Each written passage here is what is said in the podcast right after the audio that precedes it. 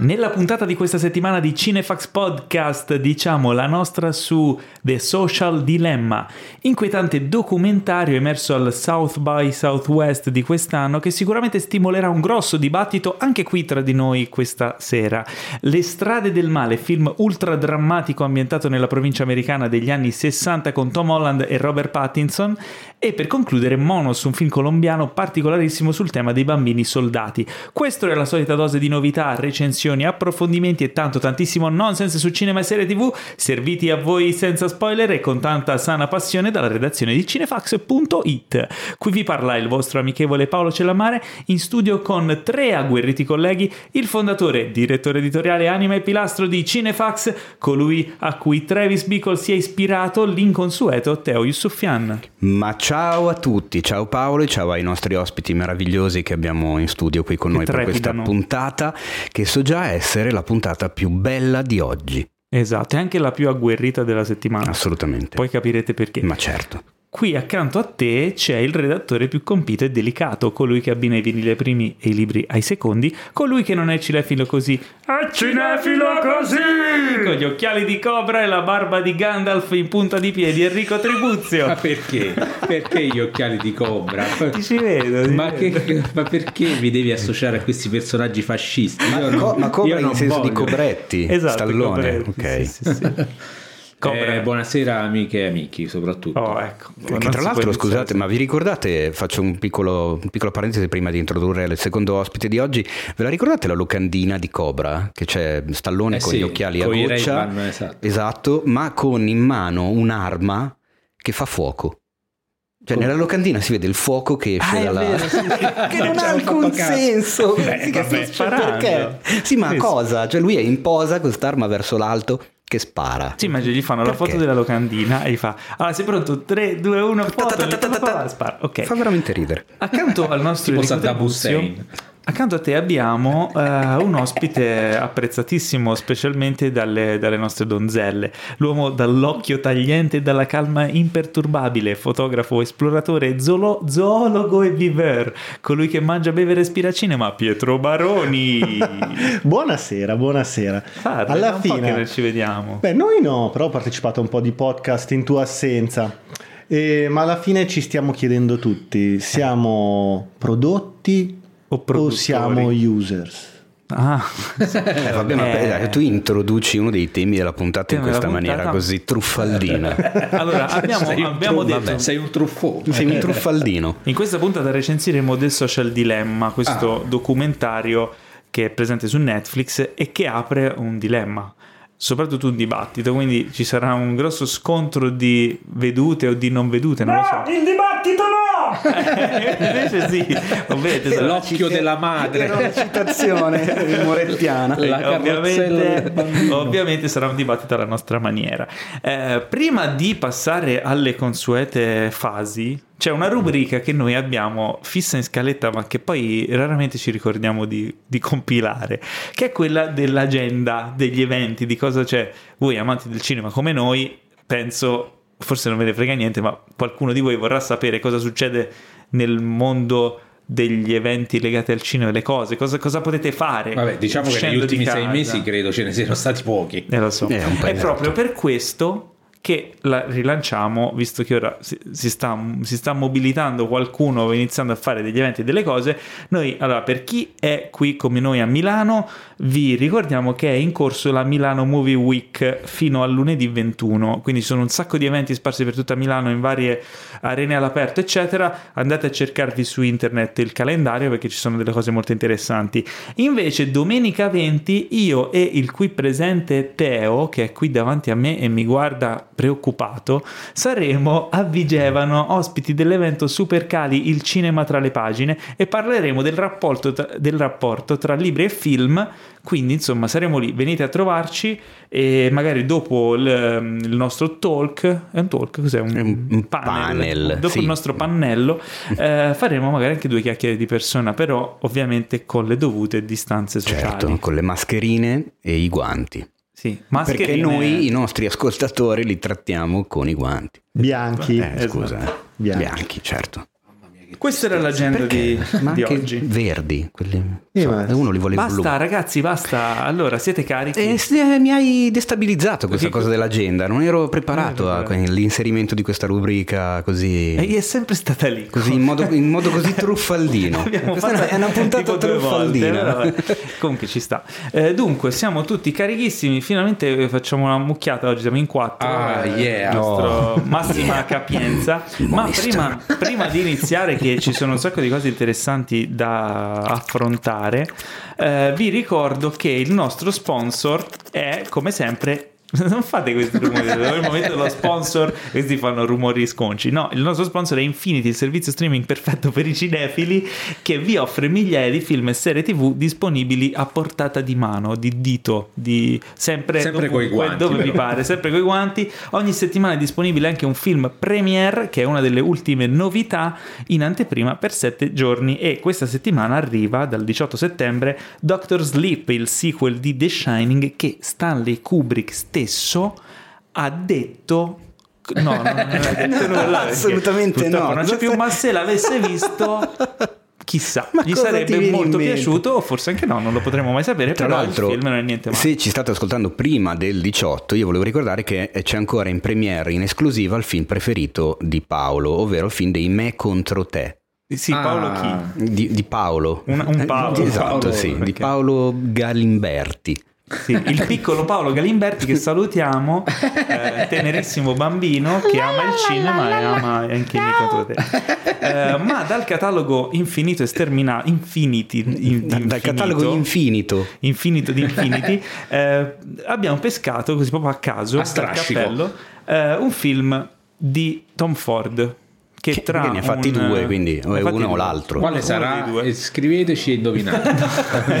il film in questione è invece Animali Notturni, cioè invece Ah. è Animali Notturni. Bellissimo film bello. con Amy Adams, Jake Gyllenhaal, Aaron Gi- Taylor Gyllen- Gyllenhaal. Io l'ho detto all'americana. Gyllenhaal. Gyllenhaal. Tra l'altro, tipo State spargendo troppe droghe. E Aaron Taylor niente, Johnson. vado un attimo fuori to. Cioè, nel topic dei cognomi, ho visto un'intervista a Ralph Macchio, Mm? Che però lui si, si chiama Ralph Maccio. E c'era uno eh, del team di mm, uno dei produttori di, di Conan che parla anche italiano e lo chiamava Ralph Macchio perché conosce l'italiano. giusto. E lui lo derideva dicendo: No, no, io mi chiamo Ralph Maccio. Vabbè, ma Perché- perché sono stupidi, loro sono lo stesso popolo che, chiama, che li chiama spaggeri invece di spaghetti. No, si chiama spaghetti. Eh, ma loro li chiamano Spaghetti. spaggeri. Spaghetti. No, spaggeri. Ma dove? Vabbè, A Los Angeles, avanti- a New York. Vabbè, comunque, Vabbè. il nostro amico Jake. Gyllenhaal. Jake, Jake G eh, è protagonista del film. È uno dei protagonisti Eh, del sì. film, perché allora, eh, per chi non l'avesse visto, innanzitutto correte immediatamente a vederlo perché Animali a me notturni. è piaciuto veramente un casino. È piaciuto a tutta la redazione, infatti sul sito trovate ben due articoloni di approfondimento che lo prendono da due punti di vista diversi, uno più dal punto di vista filosofico, come sa fare il nostro caro Sebastiano Miotti. Ehm, è una doppia storia che viaggia in parallelo, perché è la storia di questa gallerista, che è Amy, Adams, Adams. che riceve il plico di un manoscritto del- dell'ex marito che racconta una storia. E mentre legge il manoscritto noi vediamo eh, la storia eh, scritta nel romanzo, che ha ovviamente tanti rimandi comunque alla loro storia. È un, È quello una doppia storia fondamentalmente- drammatica, fondamental- molto drammatica. Fondamentalmente è quello che lei vede leggendo, leggendo il libro, insomma. Non direi di più perché è uno di quei film Assolutamente che no. è pieno di colpi di scena, super thriller, super sconvolgente. però di un'eleganza incredibile, Vabbè, artisticamente, eh, visivamente, interpreti bellissimo. perfetti, a parte appunto Amy e Jake, c'è anche un Aaron Taylor Johnson che ce lo ricordiamo da ragazzino in Kick-Ass, che qua qui fa il redneck eh, quasi irriconoscibile, cattivissimo. E, E poi no, c'è- veramente senza speranza, senza redenzione. e- Cazzo, un film che comunque non, non ti dimentichi facilmente dopo averlo visto. Per eh, le donne, circoletto rosso, che sono delle scene molto forti, soprattutto per una donna che guarda questo film, e un finale molto bello. Sì. Sì, finale assolutamente Origi- originale, bello. Sì. Lo consigliamo a tutti tranne che a Paolo Galimberti perché è troppo piccolino. Eh no, e Eh non sì, è poi rimane traumatizzato. Rimane Quindi niente, questo era um, Animali Notturni, trovatelo, eh, lo trovate su Infinity, andatevelo a vedere e usate il codice sconto Cinefax per avere due mesi omaggio del servizio e provarlo, testarlo, sviscerarlo, guardare almeno 7 film al giorno E Madonna. 12 film alla settimana. No, Beh, serve eh, di più, non lo so. Guardatelo, usatelo e fateci sapere. Sette film al giorno, Paolo, sono 49 la settimana, non era difficilissimo il calcolo. Cioè, era proprio Vabbè, 7 ma- per 7. Cioè. No, volevo dire tipo, vabbè, lascia perdere, non, non- non andare in questi dettagli. È il momento della domandona della settimana. Uh, eh. Serve una sigla per la domandona, la Eh, elaboreremo. È vero, Domandona! Ma questo, questo- questa è la sigla fatta da Paolo Galimberti. Dal piccolo No, Paolo. fate. Allora, Ricalbi97, detto anche Riccardo, ci chiede: Secondo voi i movimenti canc- cancel Netflix e boycott Mulan e simili hanno avuto. Eh, hanno, hanno avuto o avranno alcuna utilità, nel senso possono veramente cambiare le cose e qui forse per chi non è al corrente dovremmo fare un attimo un, un recap, un uh, riassunto di cosa sono questi movimenti. Boycott Mulan, eh, come dice lo stesso nome, è un movimento che si. insomma, un movimento online, quindi un hashtag, eh, retweet vari, eccetera, ehm, contro il film Disney, eh, accusato di avere. ehm, no, forse era, era nato dal, dal fatto che la protagonista. Sì, Esattamente. Vedi, manco io mi ricordo. le- Liu Yifei ha praticamente appoggiato le, le istanze delle proteste a Hong Kong e quindi chiaramente si le poi istanze, nel attirata... senso la polizia appoggiava il, il governo e la polizia invece dei, dei, dei prote- come si dice? I manifestanti. I manifestanti, esatto. I protestanti, no. si è, ha scatenato chiaramente un Putiferio. un putiferio in- incredibile ed è nato appunto questo movimento che non lo so, io mm, boh, dubito sempre di- dell'utilità effettiva e reale di cose di questo genere, sono utili per sensibilizzare sull'argomento, perché ad esempio noi in questo momento ne stiamo parlando e in caso contrario magari non lo avremmo fatto, quindi è già una piccola utilità. Quanto poi possa avere effetto, un effetto concreto, mm, non lo so. Eh, sì, effettivamente fa in modo di, di farne parlare, poi chiaramente l'opinione dell'attrice con il film della Disney, cioè, C'entra poco. eh, quindi non saprei. Invece l'altro movimento Cancel Netflix, che è un movimento comunque nato in America e che da noi credo che non si sia neanche diffuso più di tanto, ehm, è una cosa simile dovuta alla pubblicazione però su Netflix di una serie. Locan- cos'è? è la locandina fondamentalmente della Beh, sera ma- Cuties. ma non- anche il contenuto. Anche Sì, contenuto no, ma vede. quello, quello che è molto molto sì, ovviamente anche il contenuto, ma quello che ha spinto tanto è il discorso proprio della, della locandina dove si vedono queste 14enni, 13enni Forse balle- anche più giovani. Esatto, ballerine in pose tendenzialmente sessuali, sexy. Esatto. Io ne ho sentito parlare da un influencer su Instagram e da quello che ho capito anche i contenuti della serie, diciamo che cioè, mh, proponevano l'idea che il mondo del ballo e quindi il mondo artistico de- de- de- della danza, eccetera, fosse strettamente legato appunto alla sessualità e a un certo tipo di contenuto esplicito. Sono queste tredicenni che twerkano Esatto, fondamentalmente. e quindi ha un senso in qualche modo, però da lì a cancel Netflix, dove su Netflix c'è veramente una cosa e l'esatto opposto contrario, diventa un po' un'esagerazione. Io non avevo mai sentito questa storia, è la prima volta che la sento adesso. Però lì dipende sempre se la sessualizzazione delle ragazzine, cioè nella serie viene fatta una critica a questa cosa o viene eh, diciamo proposta come una cosa positiva. Ma penso che mh, sia lo stile della serie, non, non- non lo so, non l'ho vista. Quindi... Non- cioè, dipende come ne esce fuori l'argomento alla fine della serie. Tu dici Little Miss Sunshine è abbastanza chiaro cosa Eh, pensano del esatto. concorso Certo, di bellezza vero, delle ci ho bambine. pensato anch'io. Quindi No, certo. Eh, quindi, boh. No, no, non so assolutamente dare, ma forse la nostra la domanda che ci è arrivata non era Sì, tanto no, nello era- specifico, esatto. ma se hanno Su senso. su questi movimenti in generale. Ora Netflix c'ha 180 milioni di abbonati. Sono qua, anzi, no, mi sa che anche un po' di più perché si stava avvicinando. Si arriva ai 200. Poco, poco tempo fa ho letto che era vicino ai 200, quindi Quindi, immagino insomma, che siamo siamo. lì. Penso che non gliene sbatta proprio il, niente. Il problema si- è a quante persone, cioè quante persone sono sensibili a questi argomenti e poi effettivamente si cancellano, però secondo me le persone ormai sono dipendenti da, da Netflix e quindi non- probabilmente non si cancellano. Sicuramente senza uscire troppo dal tema, un- una questione di quest'ultimo anno che andrà avanti ancora tanto è il dibattito sulla cosiddetta, da noi sta arrivando adesso un attimo con quel concetto della cancel culture. Mm. Quindi l'idea di Cancel andare... Facebook. No, No, più che no, altro, no, no, cancel no, no, è no, cancel culture c'è l'idea che eh, ehm, si debbano con le, diciamo così, le, le consuetudini etiche odierne si debbano cancellare e criticare anche cose che legate all'etica e alla morale di decenni passati. Ah, ok. E Quindi non contestualizzare o parlare Sì, sì, sì. o eh, Modifiche retroattive. ma, esatto, ma eliminare del tutto da qui cancel culture.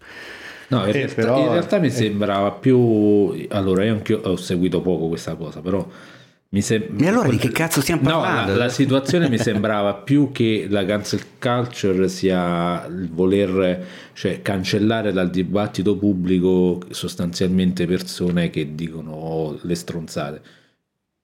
Faccio, faccio- faccio un es- eh, no, eh, faccio un esempio, eh, che ne so, persone che cioè, diciamo che si, si deve parlare della cancel culture insieme alla stan culture. La stan è, è praticamente la gente che è super fan, da noi è tipo le bimbe di o Sì, i ok. bimbi di qualcuno. E, e si collega a questa cosa qua perché nel momento in cui questo qualcuno che ha molto seguito dice una cosa contraria a, quello che pensano i suoi fan, automaticamente questi fan lo cancellano, dal- cioè non gli danno più retta so- sostanzialmente. E questa cosa è, è- è un po' complicata, nel senso che sta colpendo anche persone, diciamo così, eh, che hanno un peso nel dibattito pubblico a livello culturale, intellettuale, così, perché praticamente stanno venendo fuori eh, sostanzialmente che questi parlano da giornali, faccio un esempio, è uscita anche con, è uscito questo manifesto in America contro la cancel culture firmato da gente del tipo Noam Chomsky, questa gente qua super intellettuali americani e la gente gli si è rivoltata contro perché dice sì, eh, voi potete dire quello che vi pare perché scrivete sui principali giornali del mondo e avete qualcuno che vi ascolta, però noi ci siamo rotti il cazzo di questa cosa che soltanto perché avete un peso eh, a livello di dibattito pubblico noi per forza vi dobbiamo dare retta. È un po' contro... Sì, secondo me un po' si ricollega anche a quello che, che viene detto in The Social Dilemma di cui parleremo dopo, quindi secondo me è un argomento che potremmo poi Sì, riallacciare. diciamo che è un po' la, la- in generale è un po' la messa in discussione della legittimità Sì. di, di- di cose che sono state accettate fino a questo momento, o cose o persone accettate fino a questo non, non so quanto senso possa avere una critica di questo tipo, cioè nel senso non è che io un intellettuale gli devo per forza dare retta. Cioè No, è chiaro eh. che se uno ha una voce ascoltabile più di, di- di quanto può essere quella di noi quattro in questo momento, ha, ha un eco che, che- che, mh, molto più ampia di quella che potremmo avere noi. E poi se dargli retta o meno sono cavoli tuoi, nel senso se Noam Chomsky decide di firmare manifesto contro la cancel culture, se tu non sei d'accordo con lui, a lui non credo cambi nulla. E a te No, nemmeno. perché c'è eh, insomma. eh, esatto, ma poi nel senso, come dicevamo prima, cioè questi, questi movimenti, ma un po' cioè, tornando per pochissimo e poi chiudo subito alla questione delle regole degli Oscar, eh, cioè tutte queste azioni eh, sulle quali le persone possono trovarsi più o meno d'accordo servono a mio avviso a parlare dell'argomento che mettono in campo. Non tanto a parlare della cosa singola, cioè nel senso il, boycott Mulan ti apre un- Sì. una strada che magari vai ad approfondire, altri- che in caso contrario non avresti Ah, fatto. vedere, sì. Però io ho letto... Cioè tu che eh, so, fan dei film classici Disney, che non ne sai assolutamente niente della politica che c'è tra i rapporti tra Cina e Hong Kong, Vieni leggi Boycott dentro, Mulan, vieni tirato in mezzo da quella ti roba lì. informi, magari Eh, leggi E c'è una persona informata in Però più che male non Ho fa. letto un articolo in cui dicevano che comunque Mulan eh, che in Cina è uscito in sala non è andato così bene Eh, e, no, beh, e dicevano ma sarà mica per Sarei boycott stupito del Mulan? contrario. sarà mica per boycott Mulan Eh, no, chi lo mm, sa Forse, Chi- forse sarà no, che il film è quel che è non lo so Ma eh, lì a Non quel punto dire. basterebbe leggere eh, approfonditamente quello che, che- che ne pensano, piuttosto che, Sì. cioè, nel senso, se è andato male, ah, tu dici in termini non è andato male come gradimento, ma è andato male no come box incassi office. parlavo di incassi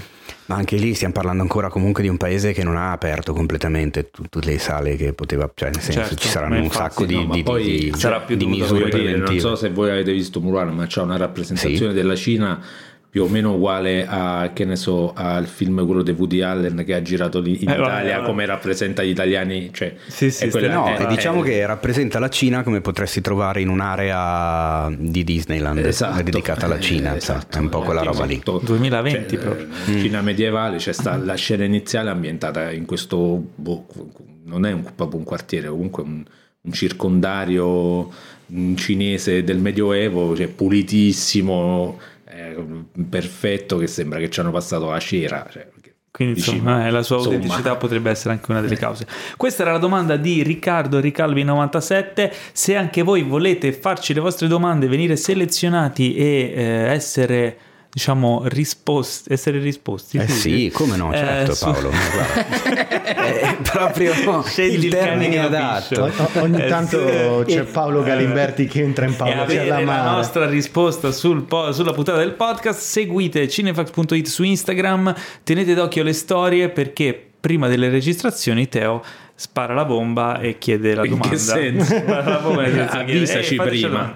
Eh, ma andiamo Che ci avanti, passiamo, passiamo Ma, alle news. ma non avevamo un'altra domandona? No, io questa ho. Ah, e Eh, basta. sì. Eh, non certo. me ne hai fatte leggere La domanda più bella della settimana. Ah, ok, va bene. Fortunello e Riccardo, Enrico, chi sarà il fortunato della prossima settimana? Potresti essere proprio tu, ma non lo sai, non lo sai, non lo Paolo, saprai. Paolo è alla prossima impazzito. No, con que- questa voce, sai, Paolo mi hai ricordato se ti piace Pornhub, impazzirai per Pornhub Live, che è una cosa che mi ha raccontato un mio amico, eh, Eh, non so assolutamente niente. Che cos'è Pornhub? Non lo so. Boh, non lo eh, so, boh, non- Passiamo alle news, idea. Ragazzi. Allora, la prima news, la più importante, ovviamente, ci porta a parlare del mid, mi- MIDACDV, del MIDACDV. Che cazzo stai dicendo? Sì, la mostra internazionale d'arte cinematografica Madonna di Venezia. santa. MIDACDV.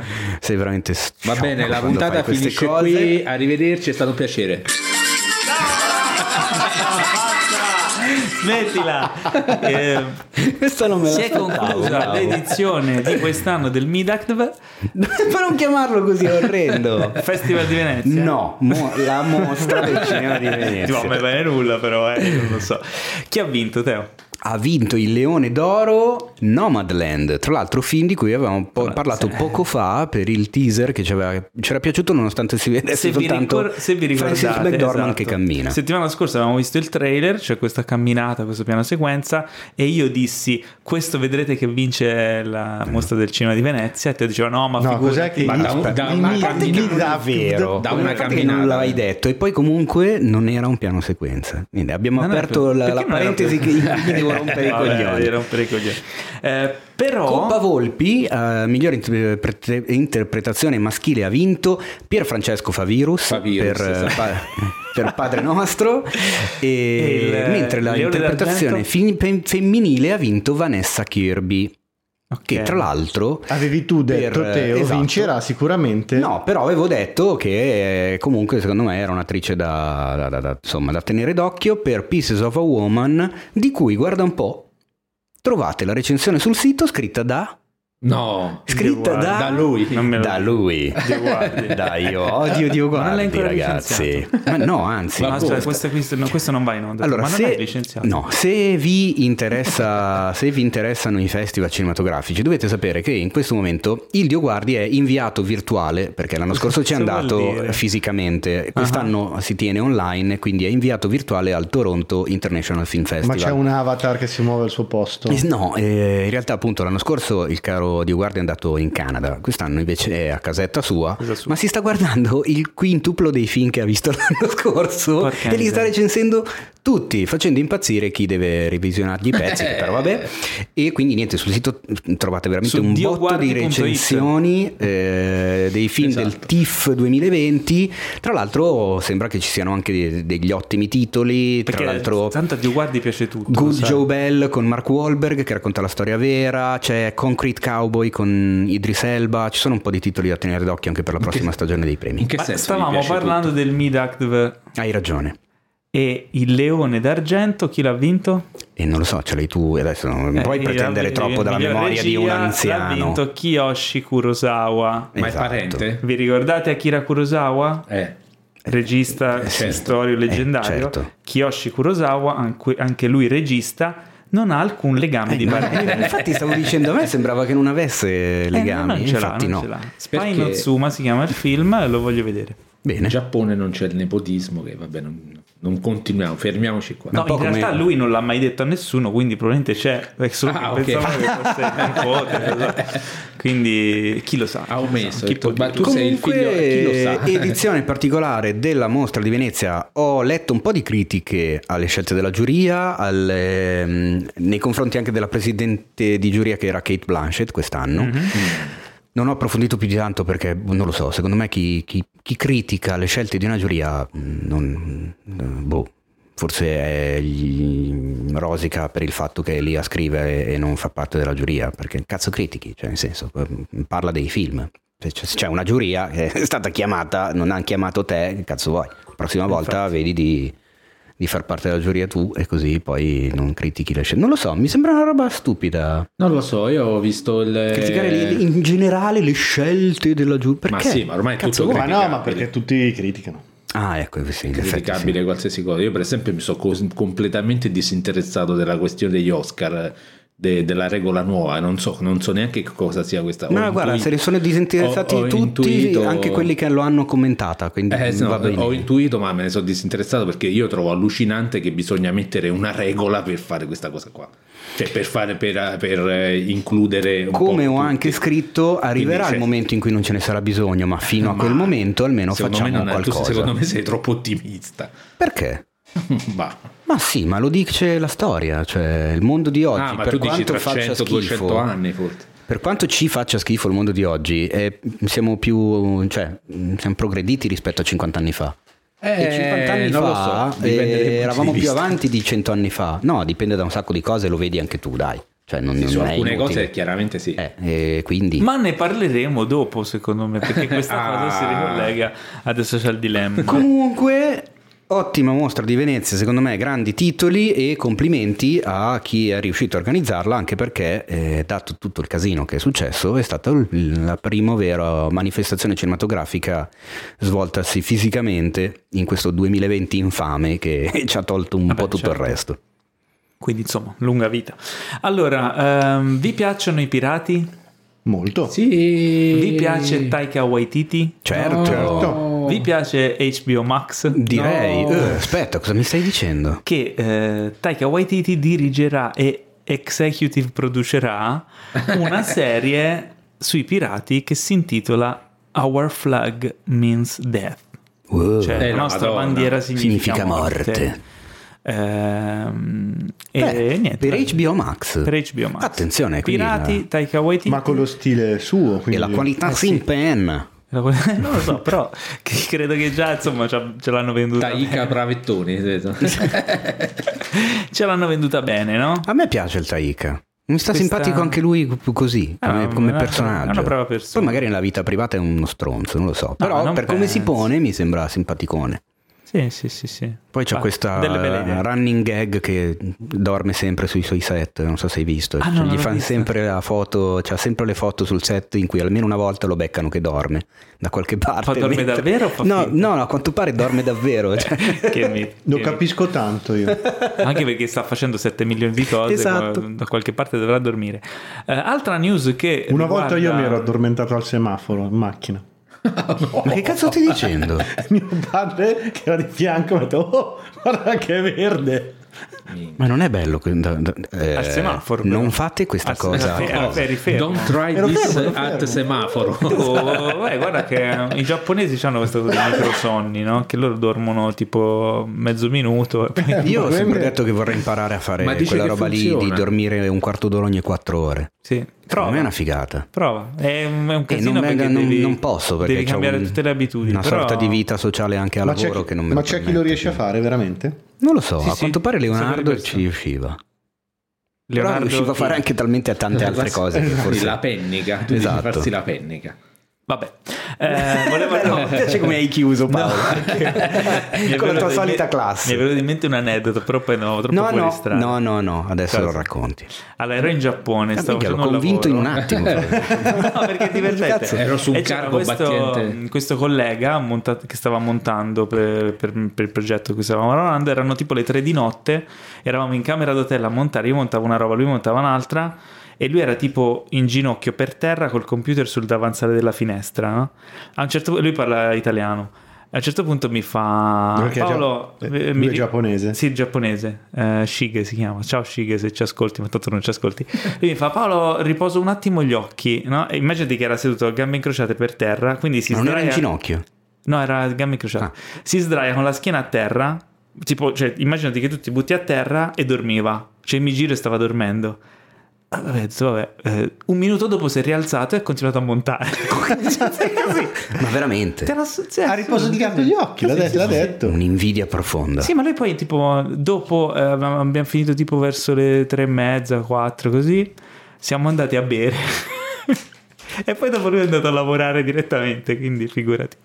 Allora, vabbè, ma questo era un aneddoto, questa era un'altra storia di un'altra vita. Andiamo avanti, le, no- le news di questa settimana riguardano stranamente quasi tutte la streaming war. Ma guarda un po'. Ma, Ma, eh, chissà secondo- come mai. Ehm, prima qualcuno ha accennato al fatto di Paramount. Mhm. No. Chi? No, nessuno. No, Forse- eravamo fuori prima- onda. prima Pri- di- prima di registrare. Allora, ehm, CBS All Access, streaming service, cioè servizio streaming americano che da noi non c'è, ma le cui serie prodotte, principalmente Star Trek, stanno producendo, producendo mille robe di Star Trek, Beh, arrivano anche da nuovo noi. ai confini della realtà di, con Eh, quello è Jordan Peele. lì, però- Non è male. C'è Star Trek Discovery, Star Trek Picard, sta arrivando Star Trek Strange New Worlds e Star Trek Madonna, Lower ha iniziato Decks. con Star Trek. Bah, che da noi sono sparpagliate per altri servizi. Ehm, cambierà nome e diventerà Paramount Plus Eh sì. Nel 2021. Beh, CBS All Access effettivamente era un nome di merda. CBS All Access era un po' cacofonico, però f- si sono resi conto che aveva un problema principalmente, non aveva il più. E tutti Eh, hanno il più, ormai devi più. avere il più. Se non hai il più Eh, sei da meno. Eh certo. E quindi se sei da meno... E quindi eh, per, più, eh. per non essere da meno hanno messo il più. E la divisione è stata molto contenta. Esattamente. Vabbè, comunque è una notizia un po'. Eh, Esatto. così, e quindi così. niente, ci si butta anche Paramount nella guerra dei No, flussi. c'era già, Sì, vabbè, certo. Però, insomma, diciamo che fa la voce un po' più grossa. Chissà perché, forse prima non volevano farsi riconoscere.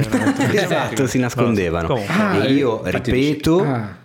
che tra un po' arriva anche Sony. Non Io arriva. questa- ma vedrai, si differenzia. ma vedrai. Sono, sono troppi, son, Ma vedrai, troppo tardi. ma vedrai con la PS5. scusa, Nah. Dai, dai retta un cretino. Allora, qui si, si accettano scommesse. Secondo me Sony Oh, cambia- oh, allora cioè, è ufficialmente il nuovo scommessone del Esatto, podcast. esatto. Visto che l'anno scorso Avengers. teneva banco, Ok. riuscirà Avengers Endgame a sorpassare gli incassi di Avatar.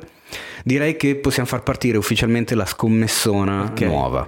Ma quindi So- tu dici che la Sony annuncerà prima o poi di Sì. entrare anche lei nella streaming war con una piattaforma. Esatto. Quando lo annuncerà, tieni conto che proprio oggi, anzi adesso in contemporanea, quindi quando voi ascolterete sarà già stata fatta, c'è la conferenza di Sony dove probabilmente annunceranno il prezzo di PlayStation 5 e robe legate al... Quindi potrebbe essere Attenzione, addirittura adesso. attenzione. E noi non lo sappiamo. Eh, secondo me no, secondo me stro- Sony sceglierà una strategia diversa Mm. e quindi produrrà contenuti per altri, vedi Cobra Kai che è prodotto da Sony Pictures, eh, e non si mischierà in una guerra persa in partenza. Io però ti ricordo che ehm, un annetto e mezzo fa, se non vado errato, ma forse anche meno, Sony aveva annunciato l'apertura della divisione dedicata alla produzione di eh, film e serie televisive tratte dai videogiochi di proprietà Sony. Mm. Non hanno ancora prodotto niente, ma Eh. quella divisione è stata aperta tempo fa. Quindi non lo so. Secondo me tutto va in una certa direzione. Poi, oh, capace che mi sbagli. Diamoci Però un termine. è l'unica scommesso- sorella Ma rimasta. Secondo te perché guerra Perché- persa in partenza? Perché entri in un settore in cui ci ci sono già dei competitor giganteschi e Ci arrivi sono già all'ultimo tutti gli momento. altri, fondamentalmente. Beh, hanno però già Sony non è... Hanno già un sacco di Cioè, iscritti. non è piccolo, capito? del- Sì, ma videogiochi. eh, Sony ha contenuti legati al cinema, le serie sono già tutte licenziate ad altri, producono, cioè è, un- è una guerra persa in partenza secondo me, non, non hanno quella trazione che ha già Netflix che ha 200, quasi 200 milioni, Disney che ha un catalogo amatissimo, il- Amazon che ha la possibilità di legare l'abbonamento ad altri servizi. È un po' difficile, cioè secondo me farebbero meglio a non entrare, cioè strategicamente proprio. Però questa è la scommessona, quindi diciamo entro la fine del 2020? No, è la fine del Madonna. Dan- Dammi un termine. Bah sì, dai, diciamo fine 2021, anche se... Allora, aspetta, quando è che è partita Disney? È stata annunciata...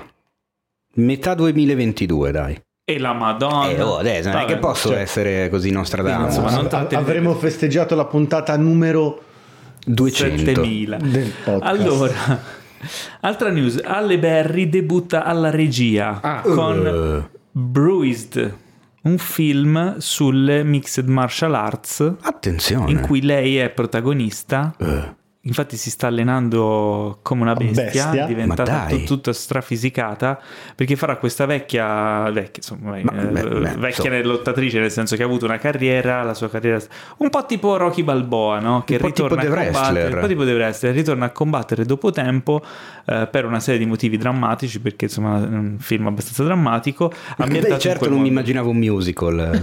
Anche se però, sarebbe, però sarebbe originale. MMA musical. Esatto. Musical martial arts. non sarebbe male. Eh, il film arriverà su Netflix. Ah, ma Siamo dai. in attesa di Alle Berry che tra l'altro, non so, magari mi sbaglio, ma non me la ricordo ultimamente protagonista di tanta È un roba. po' che non si vede. in- Vero? Oh, no, ok. mi sbaglio? Ma eh, forse c'aveva judo e quindi eh, eh, Eh, effettivamente Allora, altra news riguarda invece Disney Plus che ha un po' deluso i fan Marvel che attendevano le serie Marvel, eh, che sono state tutte rimandate. Tra l'altro, mh, Falcon Eh, and the Winter Soldier, che dovrebbe essere la prima ad uscire eh, nell'autunno di quest'anno, quindi imminente, ancora non si è visto niente, si è visto poche immagini qua e là. Eh, ho capito, ma ragazzi, ma ricor- ricordiamoci cos'è successo. Cioè, non è che... Capito, ma l'avevano in buona parte già E girato. cosa sta succedendo ancora? capito, eh, esatto. Cioè, oh, eh, calmini. Eh? Ah, capi- eh, Non lo so, come quelli che a maggio si incazzavano perché alcune puntate di non so cosa non erano state doppiate in italiano. Ma che minchia vuoi? Ma adesso, cioè... Eh, non so. Comunque la news riguarda She-Hulk, la serie TV sulla cugina di Hulk. Eh, eh, sì, è Ma- così. She-Hulk Ma è vero? È cugina? Cioè, She-Hulk è la cugina di... Ah, non lo sapevi? No. È la cugina di Bruce Ma Banner. sembra l'inizio di una barzelletta. Allora, la, Allora, storia c'è la cugina fu- di Hulk... la storia del fumetto è questa, la cugina di Hulk, la sua cugina Ma la cugina di, di cioè. Hulk mia cugina o di Bruce Ragno. Banner. o del dottor. Banner? Ok. La, la cugina di Dottor Banner fa tipo un incidente, c'è una malattia, deve fare un- una trasfusione Eh. di sangue nella serie fumetti era una trasfusione di sangue l'unico compatibile lì presente È lui lui e guarda un po'. e si intossica Cioè, Eh, si E intossica, quindi quando si arrabbia anche lei diventa... Si arrabbia, però meno di lui e quindi riesce a mantenere il controllo. Ah, Diventa lei solo fa- verde. Sì, ma mi sa che rimane sempre verde se non sbaglio. Non Esatto, torna mai cioè, umano. è Cioè, sempre pino, verde. come un esatto. pino. è un È pino marittimo. sempre verde, ma ha il controllo mentale. Ah. Però non può tornare normale. Lei fa l'avvocatessa e quindi continua a fare l'avvocata.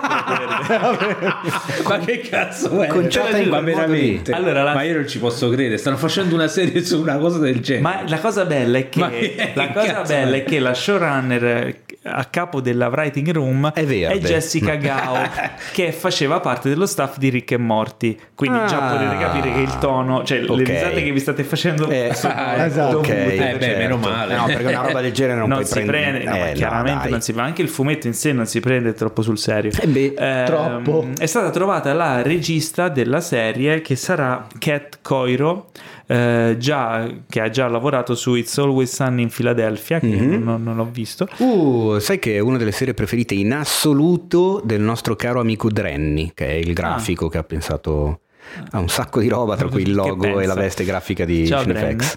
Dead to Me anche e Brooklyn Nine-Nine di cui ne ho sentito Oh. Brooklyn Nine-Nine. L'avete vista? No. Voi non No, l'avete mai no, cagata? no, no. È figa? È divertentissima. Vabbè, ma c'è lui che a me fa sempre ridere, Andy insomma, s- fa ben sperare che ci, ci sia da Eh divertirsi sì, in questa sì, sì, sì, assolutamente. Eh, e l'ultima news sempre riguarda eh, Disney Marvel ed è che Black Widow, che sarebbe dovuto uscire in America il 6 novembre e tuttora non ci sono stati cambi di... Ah già, che abbiamo visto 600 trailer Esatto, e poi è stato congelato. Il 6 novembre è la data attuale ufficiale, ma ci sono voci molto insistenti che potrebbe essere ritardato ulteriormente. E anche non perché so se lo sai, ma altre voci riguardano i, i, mm, diciamo, le nuove uscite Disney e quindi Sì. in questo caso Disney Pixar. Soul Perché esatto, stanno pensando a quanto sembra di buttare Soul su Disney che da un lato ci dispiacerebbe non vederlo al cinema, dall'altro servirebbe a dare qualche contenuto a Disney Plus che non ha contenuti originali praticamente, si aspetta solo Mandalorian, Esatto. di cui a breve parleremo del trailer, e le serie Marvel che sono ritardate, insomma, tutte, cioè non ritardate, vabbè, avete capito. Quindi Soul potrebbe arrivare su Disney Plus, ma secondo voi arriverà come Artemis Fowl o come Mulan, cioè a pagamento extra o incluso nel servizio? Eh, Dipende ottima come è andato domanda. Eh, secondo me esatto, dipende come come è andato a Mulan. Magari arriva Premium VIP Access come Mulan per un mese e poi lo sbloccano. Beh, Mulan tre mesi, Tre mesi. in anticipo, sì. È uscito il 4 settembre, il 4 dicembre sarà accessibile a tutti. Boh, bella domanda. Mm, non, non lo so. Probabilmente è una strada che vogliono intraprendere, ma appunto bisognerà vedere come è andato questo, perché non lo so. Certo. E bene, allora, dunque, chiuse le news, è il momento della rubrica più amata da Enrico Tribuzio. Wow. No, bastano queste. Lontano, stai uccidendo. Ah, che, che avete Allora. capito che si tratta della posta del cuore cinefila di Cinefax. La posta del cuore. No, vabbè, la non è in quel senso. Questa settimana abbiamo un sacco di belle novità. Che cos'è la posta del cuore? La posta del cuore è la rubrica in La cui posta vi del cuore cinefilo, Posta perché la posta del cuore sembra una roba di Cioè. La No. Cina è posta del Ve cuore. la ricordate la posta di Cioè? Bellissimo. Dove c'erano le ragazzine che scrivevano ma posso rimanere incinta con un bacio? Quelle robe lì, Sì, sì, sì, sì. Qui le ragazzine ci scrivono, anzi ci mandano dei vocali dicendo posso rimanere incinta con un film? no, eh, Non è così. oh, no, andatevi a se, leggere. se è Apocalypse Now, sì, Io- poi se siete appassionati del genere posta del cuore, leggetevi assolutamente la posta del cuore di cronaca vera. È strepitosa.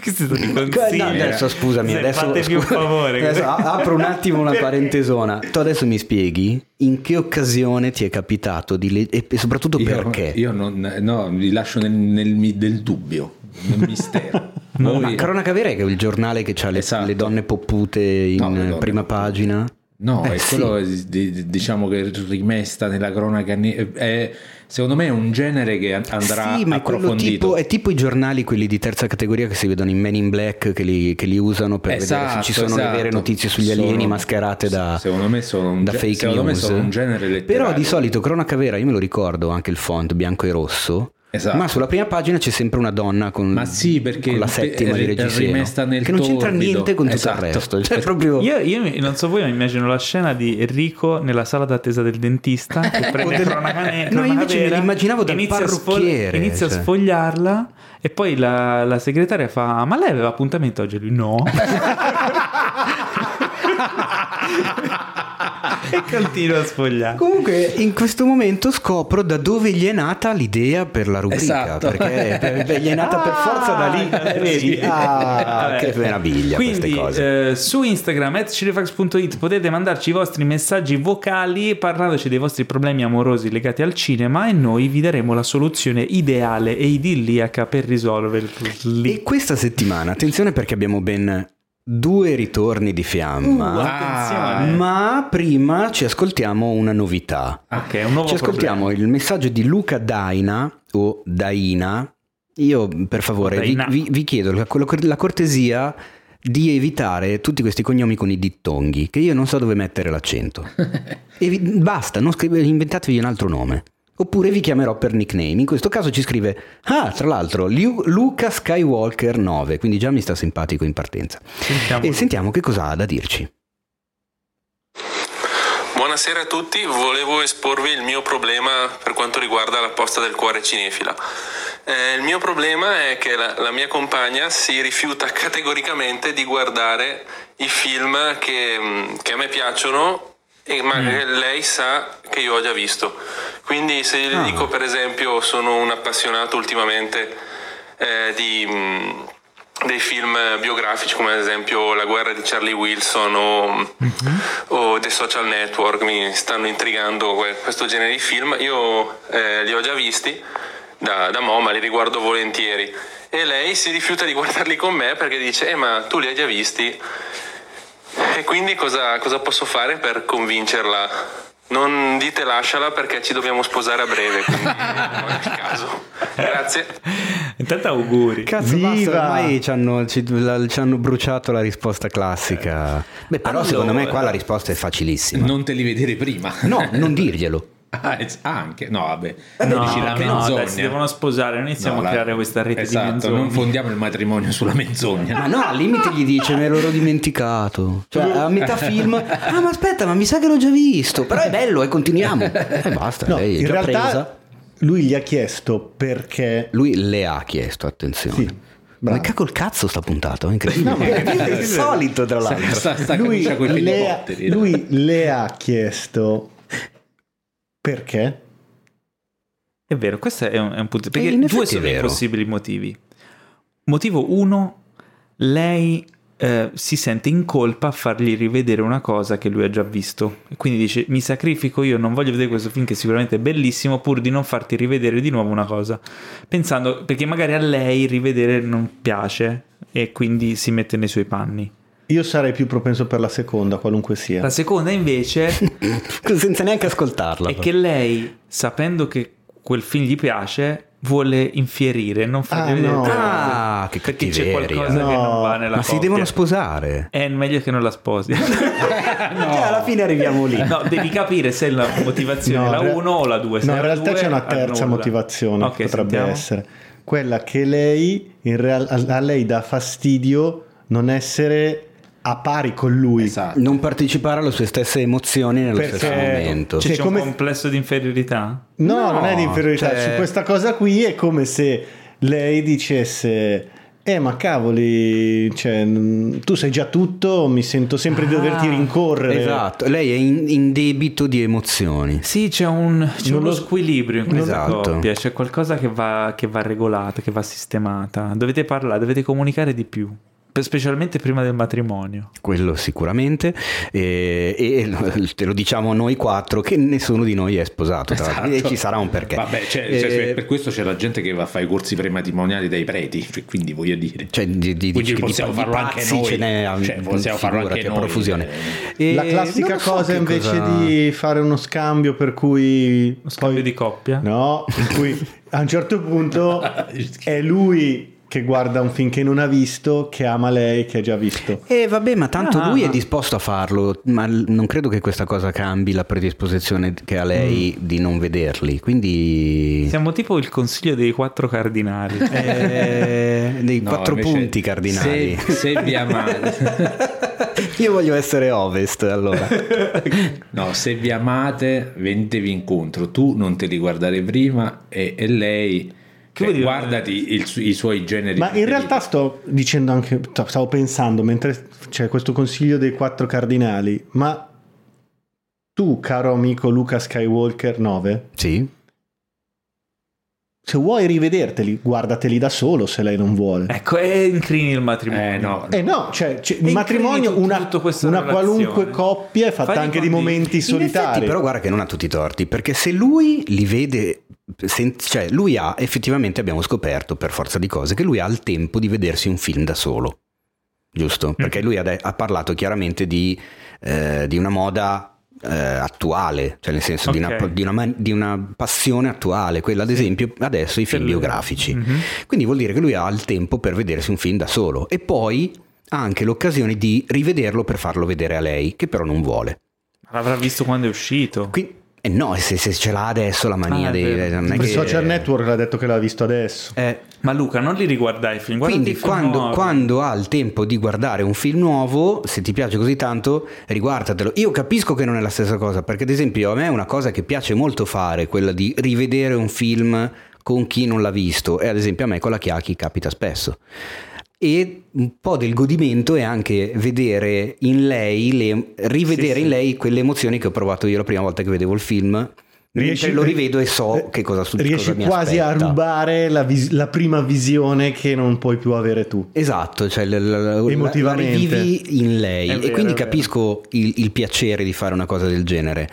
Eh, però effettivamente non se ne esce, cioè non vedo come poterla riuscire a convincere. Devi capire qual è il motivo. Se è il motivo esatto. 1, il motivo 2 o il motivo 3. È vero. E a quel punto, tipo, se è il fatto che lei si sente in colpa a fartelo rivedere, tu vai di là, prendi un martello, torni da lei, glielo dai in mano e dici spaccami la testa, così magari mi, mi dimentico di averlo visto. Creami un'amnesia. Madonna santa, qui, come mi eh, sei- è come mi esci drammatico. Takashi Miike, Lei, lei prenderà questo martello, una lacrima le scenderà sul viso, lo appoggerà e dirà: No, guardiamo il film così va bene. uguale." Sì, vabbè. Ammazza. Eh, bello, bello. Che Cioè, sceneggiato proprio ri- ricatto psicologico. Eh, infatti, cos'è? Sì, ma è inverso, è questa tipo cosa. psicologia inversa. Ma non so, Cioè, quindi non basiamo questo matrimonio sulla menzogna, Ma ma, sulla- sul potere psicologico.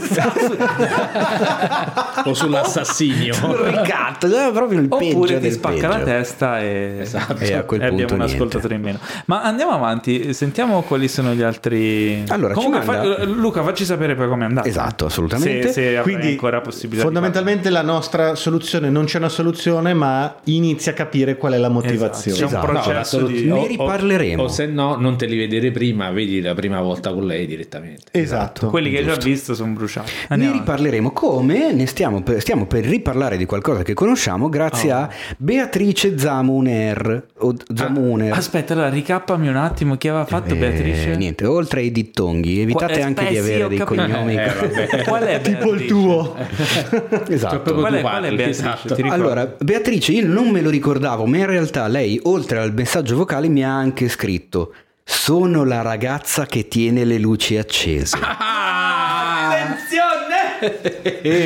Ma e lui quindi ci aveva, scri- ci aveva mandato il vocale lui, Il- no? lui, Quindi questo esattamente. è il, il contraddittorio. Eh sì, è Ah. il punto di vista Ah, di lei. riassumiamo un ragazzo, non mi ricordo il Eh, nome di beh, lui. mi spiace, ci aveva mandato questo vocale dicendo che la sua ragazza non gli faceva spegnere le luci quando guardavano il film, cosa che lui trovava fastidiosa e noi concordiamo. Esatto. Adesso Beatrice, la sua ragazza, ci spiega perché lascia le luci accese. O qualcosa Oppure- del- oppure, esatto, oppure oppure ci boh. pone un altro problema Ok. dal suo punto di vista. Magari ci dice: Ciao ragazzi, io ho un problema. Il mio ragazzo vuole che spegniamo le luci. Eh, noi lo sappiamo già, però sentiamo dal... non lo so. Vediamo. Dai, vedi, vediamo. lei- Lei sono curioso. Ciao ragazzi, sono Beatrice e sono quella che tiene la luce accesa mentre guarda i film. Mi aveva scritto tempo fa il mio ragazzo per dirvi che non sopportava questa cosa e io a mia discolpa vi voglio spiegare il perché tengo la luce accesa. Oh. Praticamente la mia teoria è che se cominciamo a guardare un film dopo cena, è molto probabile che io sia stanca e che quindi con la luce spenta mi addormenti subito. E quindi se un film mi piace è un peccato che io mi addormenti dopo 10 minuti. Quindi tenendo la luce accesa è un modo per rimanere sveglia fondamentalmente. Comunque è passato un po' di tempo da quando vi aveva mandato l'audio Andrea e nel frattempo siamo giunti a un compromesso, ovvero invece di eh, tenere accesa la luce principale del salotto abbiamo optato per una bajour un pochino più soft. E non conviviamo ancora, però mi ha già detto che quando andremo a convivere non transigerà su questa cosa e metterà come da voi suggerito dei LED. Ah, Beh, ragazzi, allora intanto ringraziamo Andrea e Beatrice.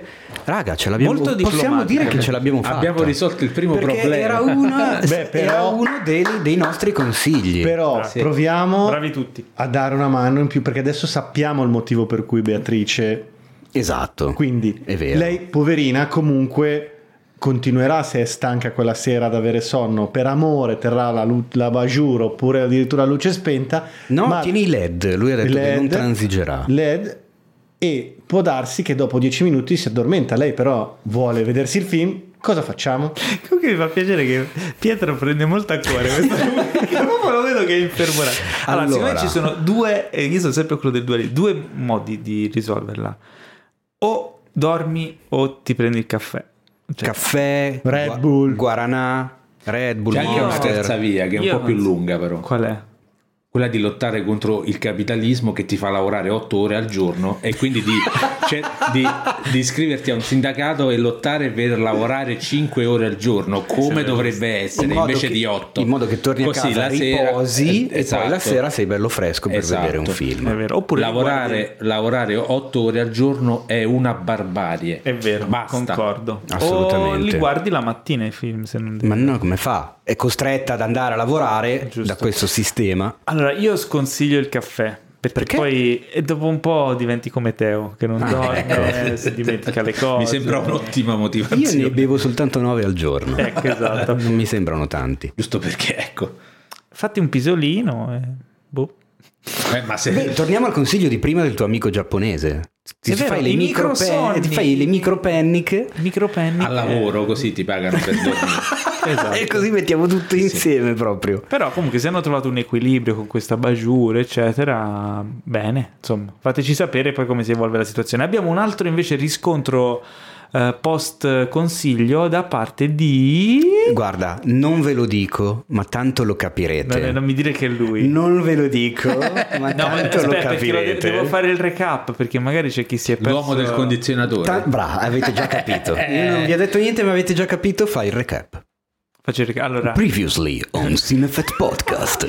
non mi ricordo come si chiamava. on, on a mail of the Eh, heart. L- Lorenzo Sindaco, aspetta, te lo Lorenzo. rifaccio. Previously on Cinefet Podcast. Lorenzo, ascoltatore del podcast, si nasconde nel ripostiglio per No, mandarci nella cantina. nella cantina, per mandarci il suo messaggio d'aiuto. Prigioniero della sua ragazza, eh, cos'è che era successo? Non poteva. Stavano lei- facendo lei i lavori a casa Ah, di lei, si era trasferita da lui, però eh, e, e lei mi sembra vedeva solo film adolescenziali di merda su Netflix. Oh, esatto, esatto, ora sto ricordando. Mi serviva a me il recap.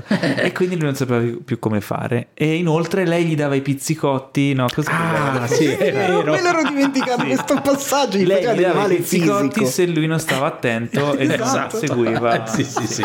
Quindi il nostro, noi ovviamente siamo tutti con te e vogliamo sapere cosa è È successo. tipo beh, beh, poi- Soul Enigmista. E voglio sapere se è uscito dalla situazione cantina sotto il Esatto. condizionatore che ci mandava l'audio tutto, Ovattato. ova- tutto così nascosto. Salve a tutti amici del podcast. Non è uscito dalla cantina. sono Lorenzo. Ciao, Lorenzo. Scusate se eh, solo ora vi faccio avere un riscontro, ma sono state due settimane molto impegnative, possiamo dire. Allora, intanto vi ringrazio per i preziosi consigli che mi avete dato la volta scorsa e io ho cercato di metterli in atto e come mi avete detto voi ho provato a invogliare la mia ragazza alla visione di Cobra Kai eh, in modo da trovare qualcosa nel catalogo Netflix che fosse quantomeno decente o gradevole per entrambi. Il problema è che usando la tattica della psicologia inversa come mi avete consigliato voi, nel momento in cui io le ho detto ma no, guarda, questa serie sarà una cazzata, non guardiamola, lei per la prima volta da quando stiamo ha dato ragione. No! no! Non ci posso aspettare, non è finita chiaramente. E quindi in poche parole non l'abbiamo vista.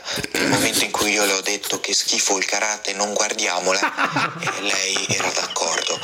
E- ma la cosa più grave è successa un paio di giorni dopo, quando nel momento in cui erano terminati i lavori in casa sua, lei è venuta da me a dirmi ma dai amore siamo stati così bene in queste settimane che fretta c'è di tornare a casa posso restare anche qualche altra settimana magari un mese al che io per quanto possa volerle bene non, non ce l'ho fatta e mi sono dovuto rimboccare le maniche per trovare una soluzione e sventare una, una possibile tragedia per evitare che finisse molto male questa nostra convivenza.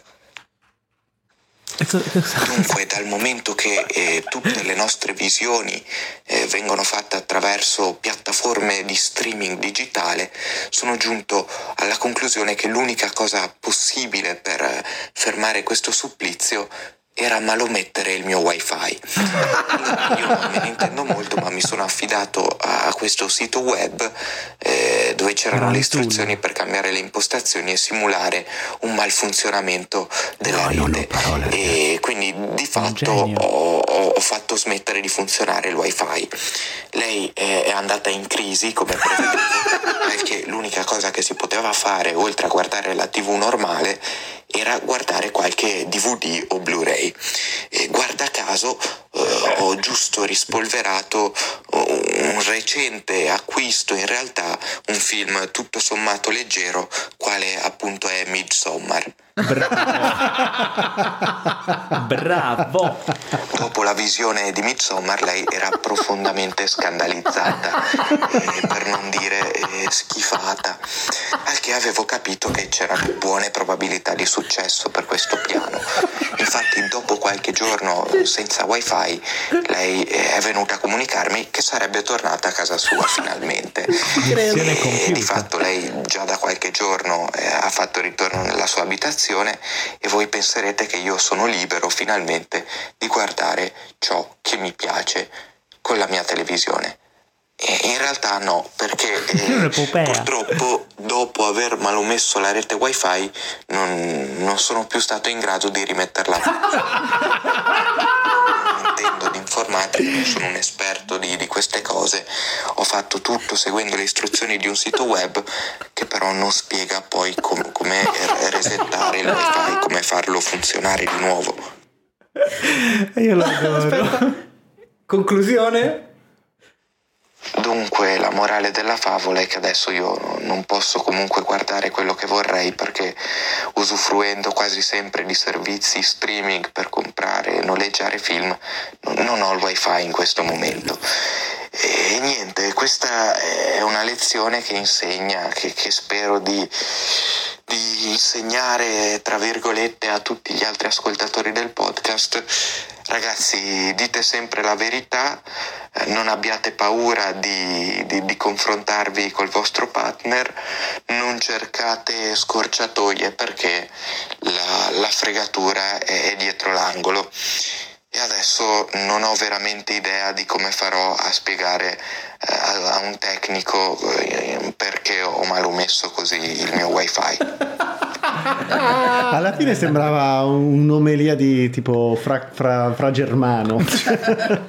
No, allora... Bene, innanzitutto grazie Lorenzo Chi per troppo- questa fantastica epopea che ci hai La dedicato. morale è chi troppo vuole nulla stringe. Vabbè, ma lui non voleva troppo, voleva solo vedere Esatto. un film. Eh, accontentati delle- dei drammi Ma in tutto ciò, secondo voi, la ragazza di Lorenzo ascolta il nostro podcast? Secondo me pensando no. anch'io. Secondo me, se, se- se si è rovinato. Eh sì.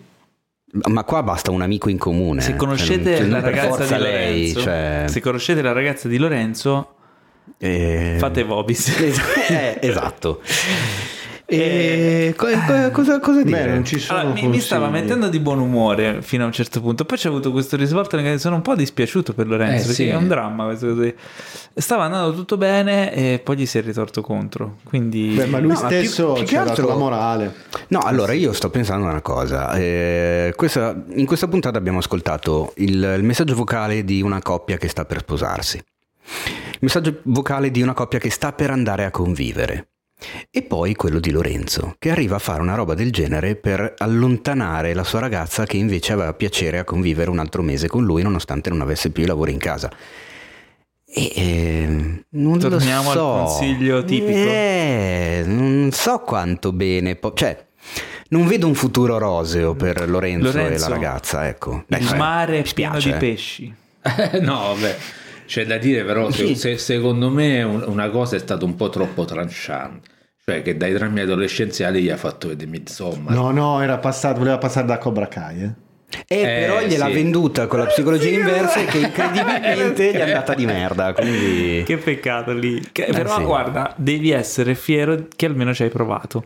No, e soprattutto devi anche essere contento che per una volta ti ha ascoltato. Eh, sì. Quindi effettivamente uno spiraglio nel rapporto c'è.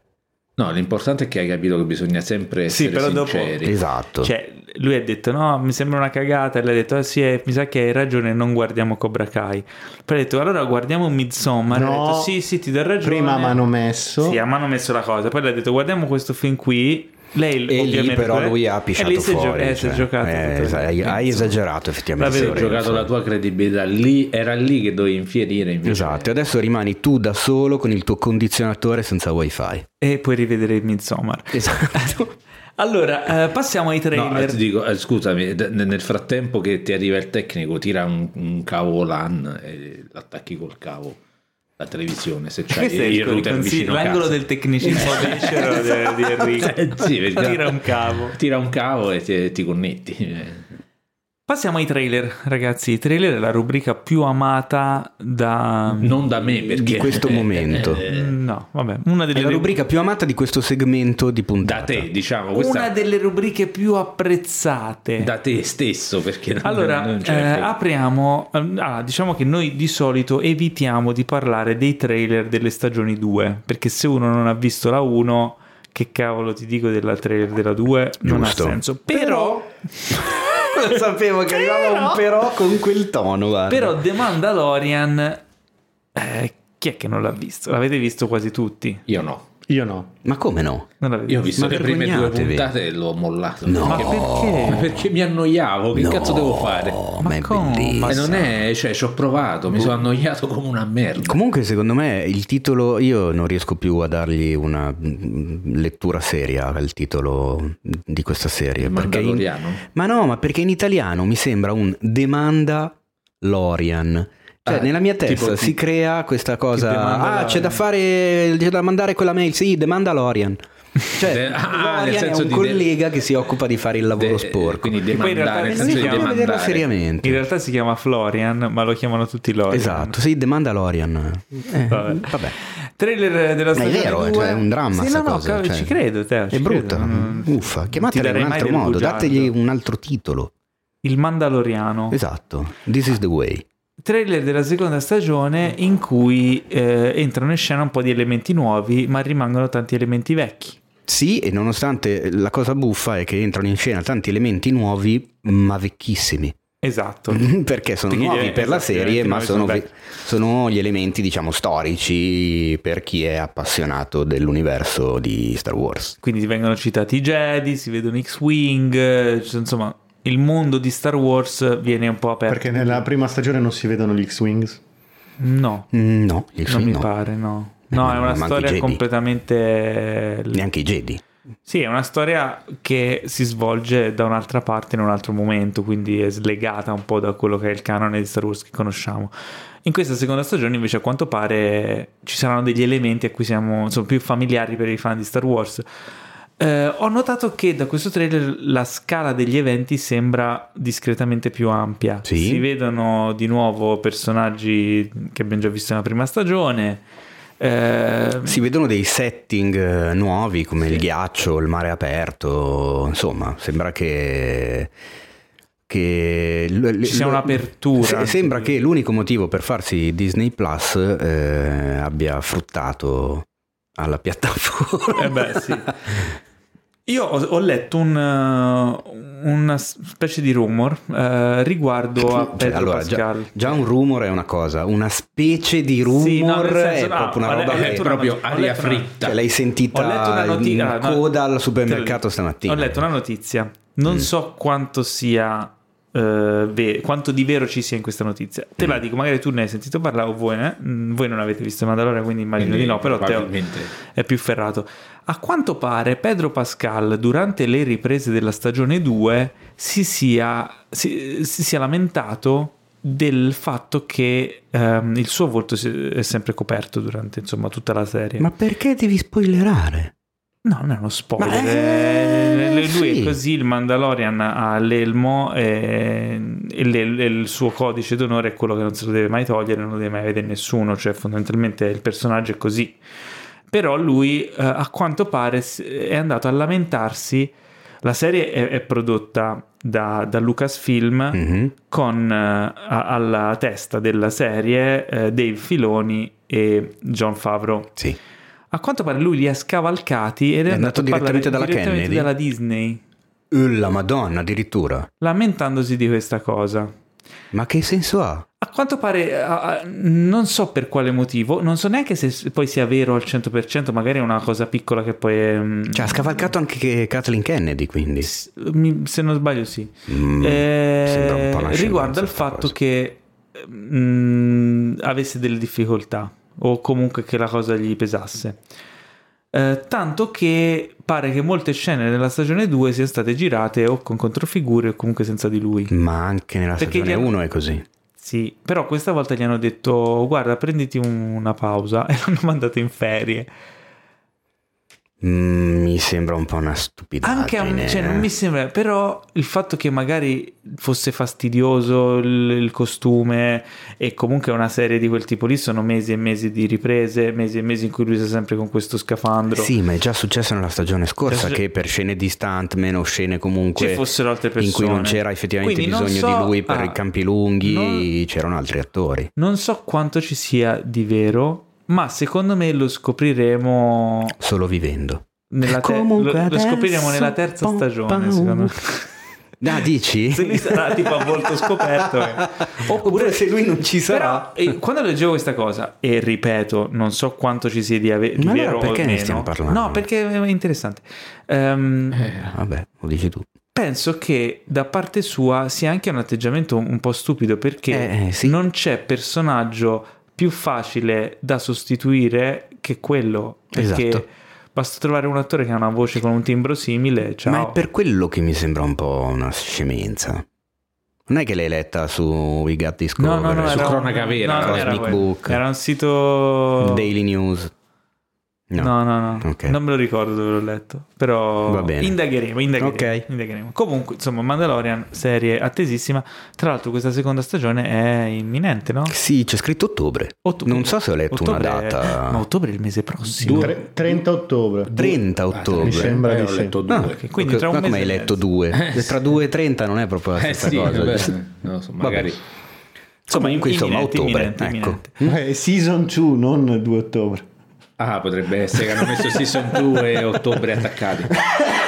Allora, altro trailer. Mi piace questa volta- professionalità che stiamo dimostrando. altro trailer che ha avuto Come un effetto sempre, dai. déjà vu, tanto che Pietro fa, ma non l'avevamo già visto questo. È l'ultimo trailer nuovo, super. eh, consi- Il, il suo nome di questo trailer è Explosive New Trailer di No Time to Die, Ah. il nuovo film di 007. La fiducia è ai minimi No, storici. anzi, io direi proprio il contrario. La fiducia per Ma- 007 è ai massimi storici. Allora, Mi è sembrato un po' Fast and Furious con James Bond.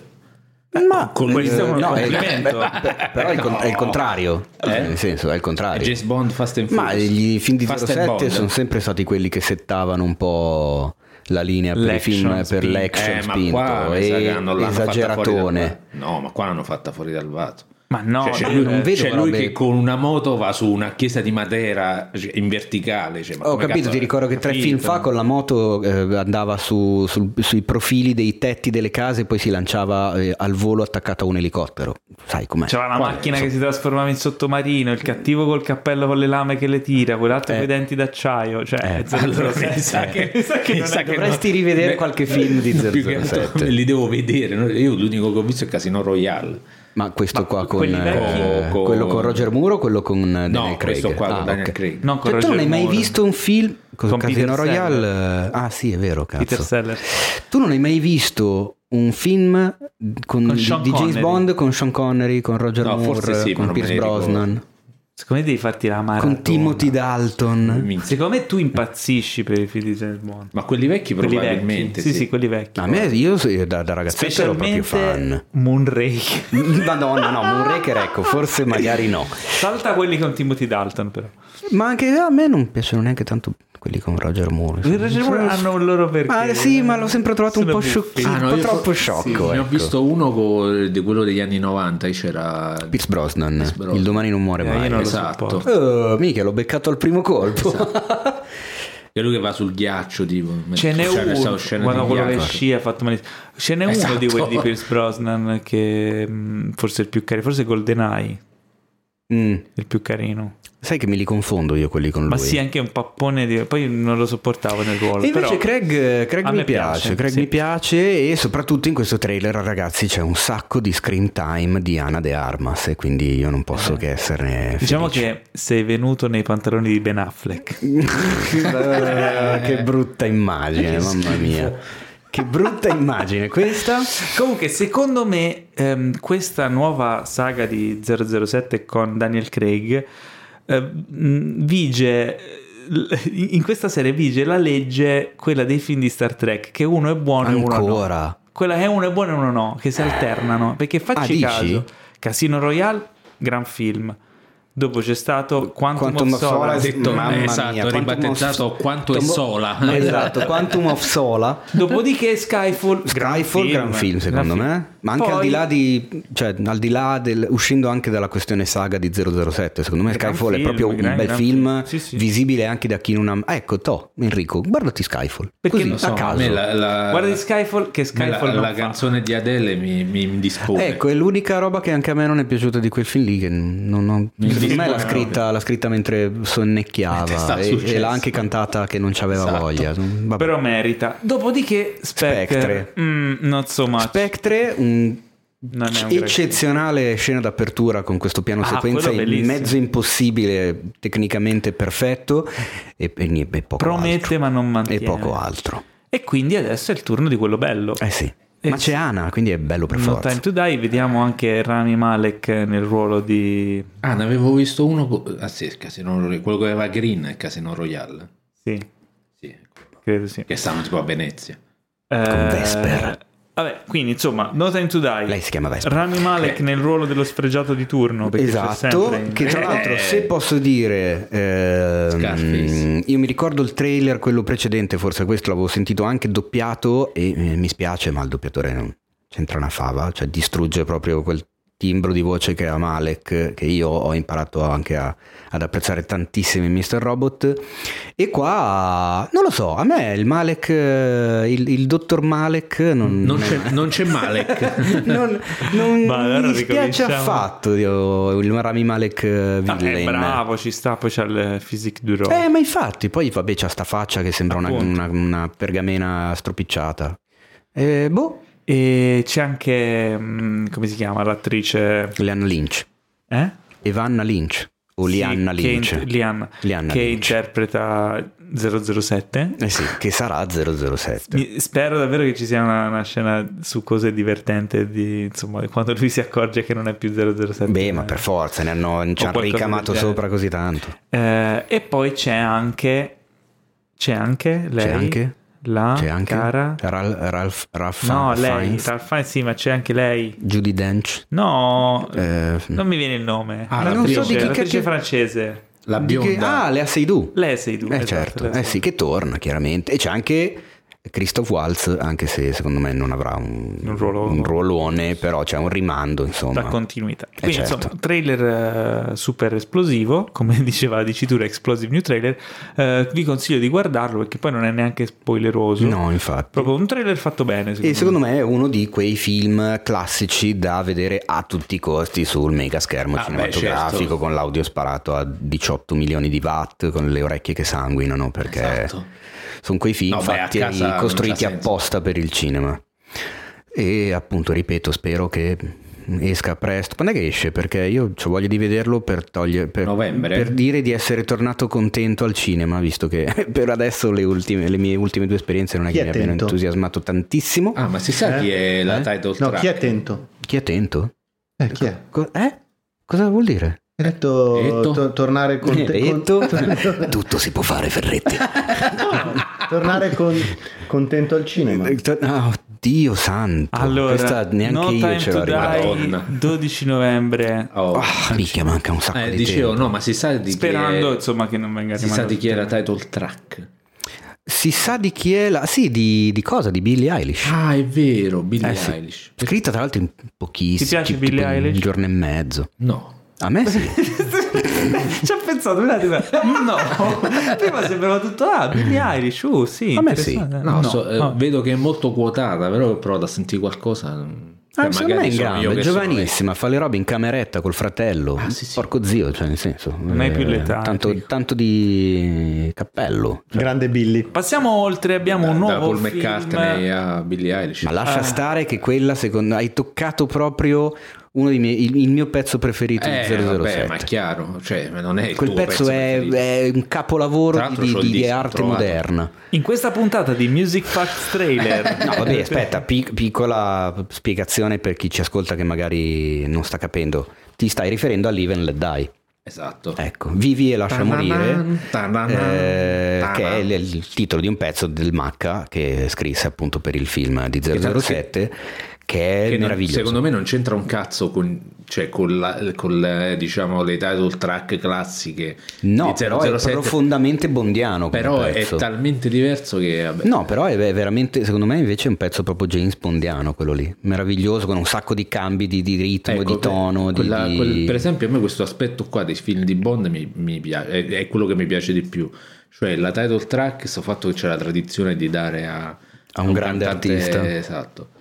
Le- la, la title track e soprattutto i titoli di testa che sono sempre molto diventati creativi. famosissimi, sì. A me, per esempio, quello di Casino Royale, secondo me, è di eh, allora, non ho visto i film, ma i titoli di testa li ho visti dei film. ok. perché vabbè per questioni mie e devo dire quello di Casino Royale questo di Daniel Craig i titoli di testa sono bellissimi Eh, ma tutti quelli degli ultimi film, secondo me, quelli con, Eh, con ma quello Craig. con quella gra- pensa- perché a me piace quella grafica là un po' piatta Tra l'altro, di piatta Cinefact sulla saga di James Bond, magari non lo sapete, chi Ah. ci ascolta se segue i social, magari l'ha letto da qualche parte quando l'ho pubblicato, avrete sicuramente presente la- la- l'inquadratura iniziale famosissima eh, di questa silhouette di James Sì. Bond che si gira verso l'obiettivo, spara e cade nel sangue, non non eccetera. era lui tipo No, a parte che non era lui, ma avete presente che c'è un'inquadratura che sembra un diaframma di una macchina fotografica all'inizio, cioè Sì. sembra che si, Sì. si spii attraverso. In realtà quella è la canna di una pistola Sì.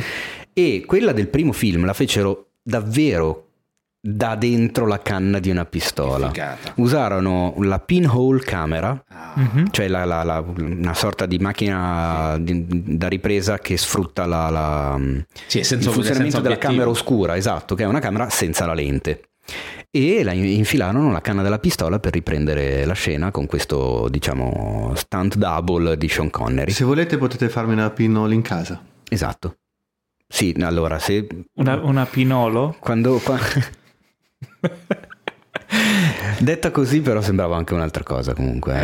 eh. Eh. Ti stai facendo troppe pinole. Ma un, un, un Pinolo? Eh, allora scusami, Glorio? allora allarghiamo la parentesi, ango- diventa un angolo del tecnicismo becero e eh, adesso il, il famoso fotografo di Oh, fama mondiale Pietro Baroni nonché- ci Nonché spiega come farsi Non- non una, una camera oscura deragliando. in casa. Secondo me questa cosa a Paolo interessa di brutto perché non l'hanno sentito da nessun'altra parte.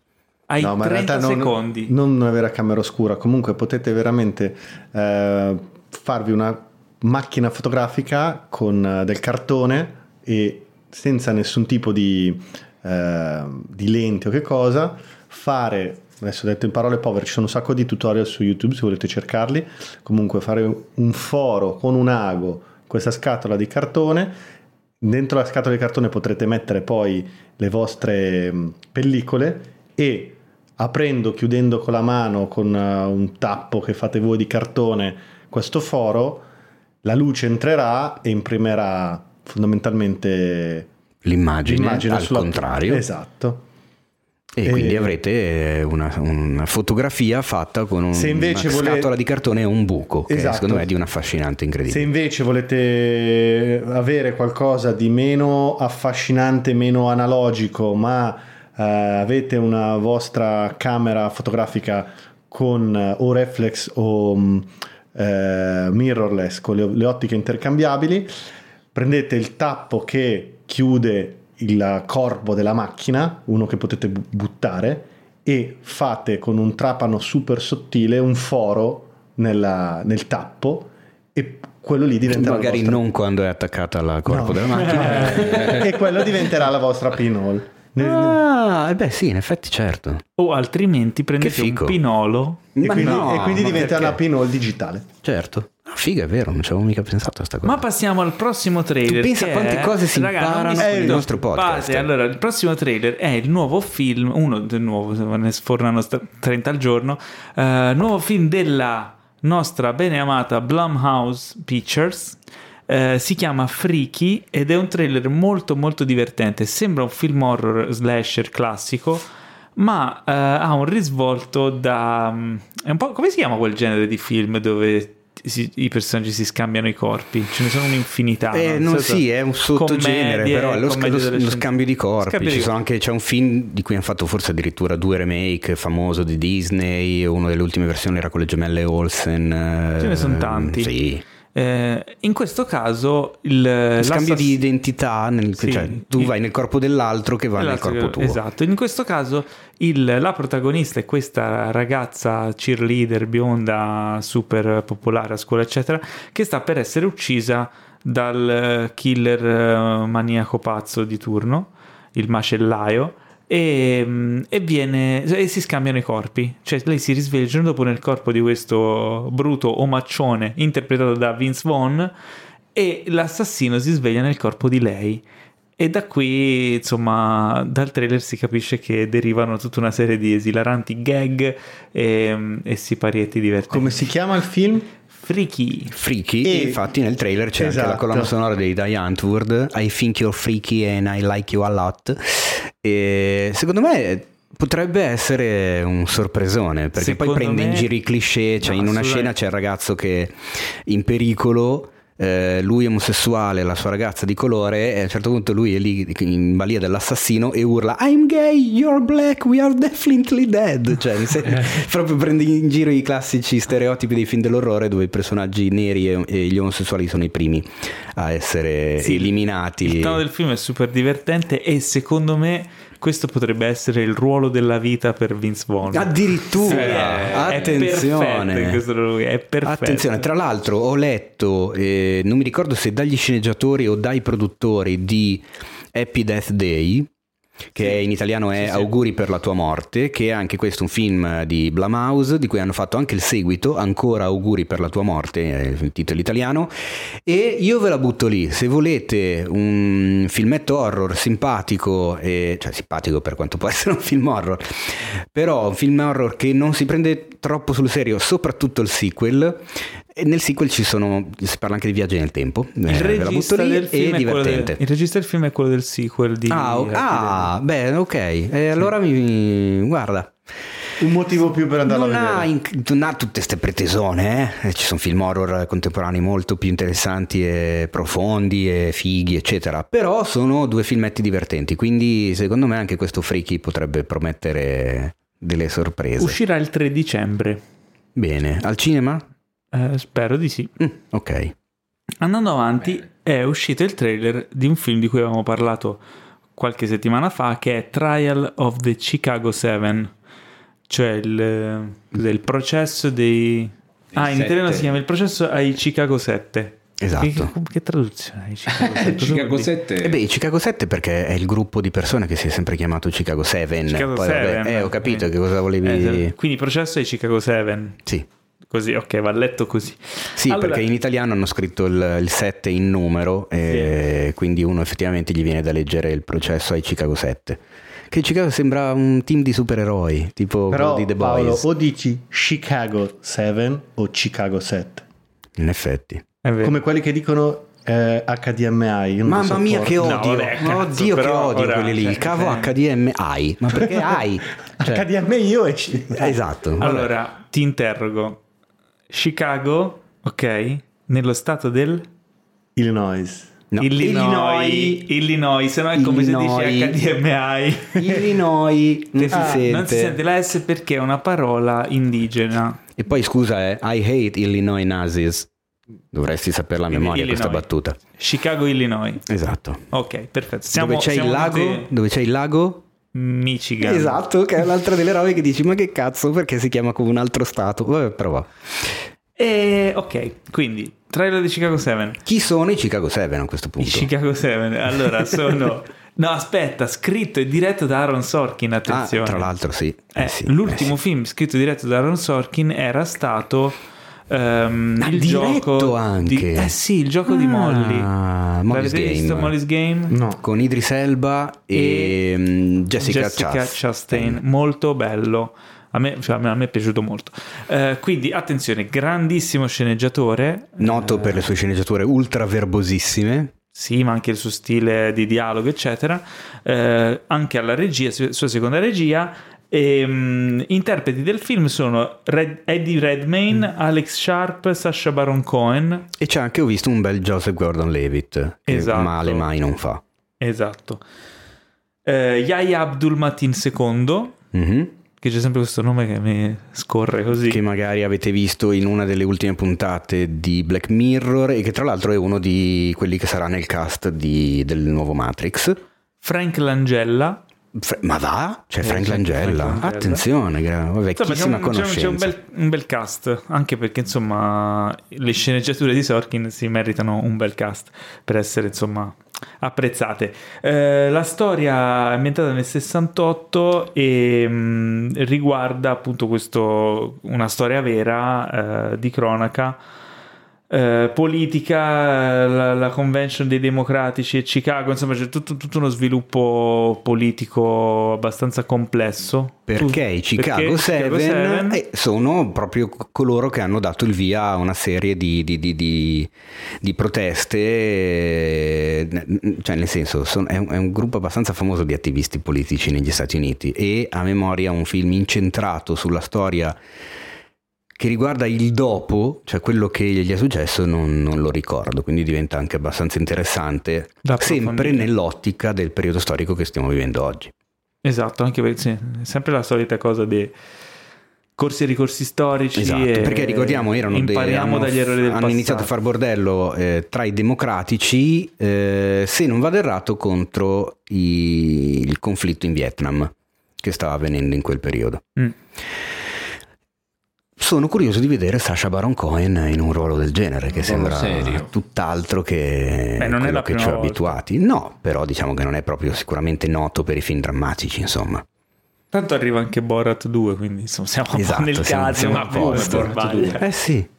Tra l'altro, ne abbiamo parlato la settimana scorsa, me l'ha detto Paolo e neanche io lo sapevo, ma la cosa divertente sembra che l'abbia girato e montato senza dire niente a nessuno.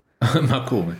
E la cosa figa, e così lo dico anche per chi magari non ha ascoltato la puntata scorsa, visto che l'hai buttata lì, eh, siccome chiaramente ormai Borat è diventato parte della Eh, cultura sì. pop e lo conoscono tutti, in Borat 2 Sacha Baron Cohen interpreta Borat che si maschera da qualcun altro. Per non essere Eh, vabbè. Cioè siamo proprio al non plus ultra. del E vabbè, esatto. Eh, ok, andando oltre, quindi trailer di Chicago 7 arriverà su Netflix, Ah, ok? Eh, Ah. Vuoi sapere anche quando? magari sarebbe bello così dare un'informazione Dicello, interessante. eh? dicello. Il 16 ottobre, quindi tra un mese Ah, esatto. Molto bene. Ok, Eh, passando oltre, c'è una serie che è stata insomma presentata il primo trailer, serie comedy, si intitola Moonbase 8. o Moonbase 8. per non Con il caro John... John il C. caro John C. Riley. Ok. Ok, non sì, sì, John Cirelli. Ora- Orilli, come lo chiamavo io. Eh, allora, è praticamente una sorta di campo di addestramento per gli astronauti prima di andare sulla Luna. Ed è abbastanza ridicolo perché hanno ricostruito questa mini luna sulla Terra e loro si comportano però come se fossero sulla Luna, dando il via a tutta una serie di Di gag, di situazioni gag, simpatiche. comici. Io spero che possa essere quello che a mio avviso non è stato fino in fondo Space Force, la, Che è un po' la deluso. serie quella con Steve Carell e John Malkovich, sì, che mi ha lasciato un po', un po' delusino, ecco. Qua vediamo, non lo so. Ci sono anche loro che vogliono mettere Boot on the Moon. eh. Tra gli autori c'è l'autore di Anchorman, Mm, che era molto divertente, e Sì, Anchorman sì, cazzo. Anchorman è uno di quei film che da noi non si è filato assolutamente No. nessuno, ma in generale il Will Ferrell da noi... Ma, ma perché? Un po' che lo Secondo confondono me- con il batterista no. dei Red Hot Chili Peppers. Ah, è vero, è uguale. cazzo. Identico. Come si chiama? Non ricordo. E, eh, mi sfugge in questo momento, mi ricordo gli altri e non mi Ma ricordo non lui. è il batterista dei... Ah no, dei Red Hot. Porco Sì, cane. E non mi viene in mente. Ma non è Clint... eh. Eastwood. Eh? Vabbè. Eh, no, in realtà secondo me non, non ce lo siamo inculati qua in Italia perché quelle sono proprio le logiche del- del- dei, dei news, eh, channel news americani che da noi insomma, funzionano diversamente. Chad Smith. Ah, Chad Smith. Sì. Eh, però eh, sì, era molto divertente. La serie è di Showtime, quindi non so dove arriva, probabilmente su Sky. No, dove serie di Showtime? Potrebbe arrivare su Sky, dipende che accordi prendano. Non mi sembra che ci sia un accordo aperto. Homeland dove andava, ad esempio, scusa. Mm, Su- Rete Showtime che mi è venuto in mente. Serie che poi sia andato anche su Prime Homeland. Eh, vedi? Californication. Mm, Californication su prima Italia 1. tipo. Eh, vedi, quindi mi sa che vanno un po' a chi se la piglia. Dexter. Showtime, e quindi Dexter speriamo era- che Dexter era su Netflix. Moonbase No, 8 prima però era su Media. si fermi prima delle- di arrivare a quattro stagioni. Perché ormai Era il classico di Showtime. eh, che- di solito quando sbracano, sbracano male. Vabbè, è una serie leggera. Comunque, eh, ultimo trailer che abbiamo visto è quello di Monsterland. Questo Mm. invece è una produzione Hulu. E Hulu c'è ancora questo, questo dubbio, questo dilemma che non si sa bene dove vanno. Cioè, tipo Handmaid's Tale su Team Vision. eh, Hulu che ricordiamo Hulu, è in mano Disney adesso. è di Disney, ma non- i prodotti Hulu sono più per un target più adulto, non di famiglie. Cioè, non per famiglia, non per tutta la famiglia, e quindi non vanno su Disney Plus. Quindi povero il nostro Paolo Galimberti che non può che vedere non può vedere Monster, Monsterland, che tra l'altro è una serie antologica eh, di otto episodi, otto episodi sui i mostri. serie horror. Io amo Serie le horror. serie antologiche. Thriller horror, otto episodi, a quanto si, si è capito, chiaramente sono otto episodi autoconclusivi ambientati in questo luogo in cui ci sono delle creature, delle, delle manifestazioni. Bestie gotiche, angeli caduti e uomini, e uomini lupo, lu- Mamma lupi mia. mannari. Mamma mia. Eh, gente mh, disperata che cerca di riparare le proprie vite. Questo è, diciamo, il, il coso. Come ti sembrava, Pietro, il trailer? Molto bello. Perché tu ami questo tipo di serie? Sì, amo le serie antologiche. Che bello. Enrico? Me in realtà dipende da chi lo gira, come, come viene girato.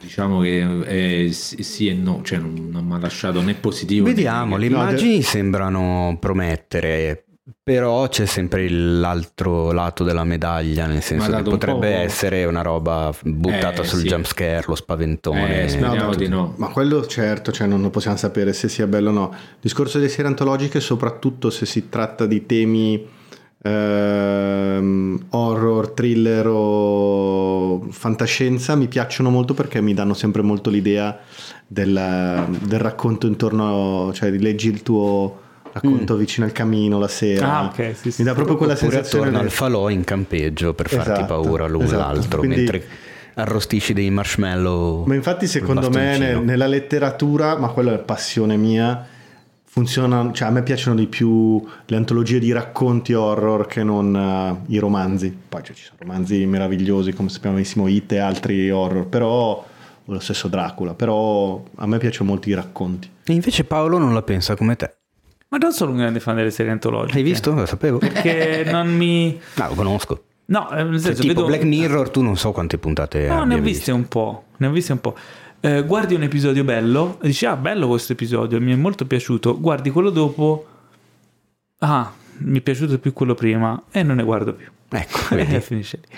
Invece una serie che ha dei personaggi, che inizio ad affezionarmi ai personaggi mi trascina più avanti. La serie antologica, a meno che non siano tutti gli episodi strafighi, ehm, Ma devi viverla come fossero fatica. dei cortometraggi o dei mediometraggi Eh, singoli, no, ma non cioè chi se ne investo, frega. per allora mi guardo un film.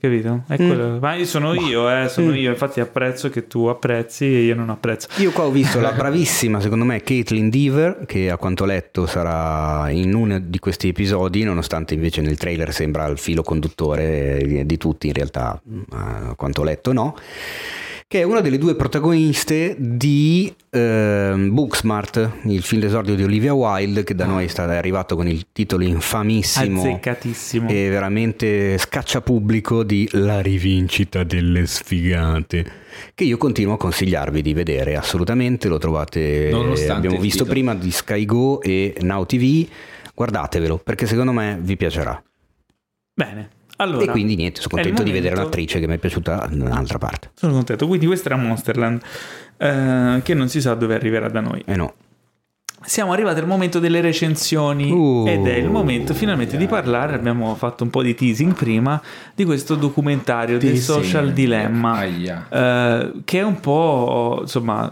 eh, tra i più proposti di Netflix al momento. Sì. Eh, Ci ha fatto anche un articolone l'amico di Enrico Tribuzio, Walter Veltroni. Ah, è vero. Sì? sì. ma giura Ha detto immagino che è un una- farcito di ma anche Detto. No, ti dico solo questo: che a un certo punto c'è usa scritto. la forza Ferretti A un certo punto c'è scritto: Questo argomento è un argomento pasolignano.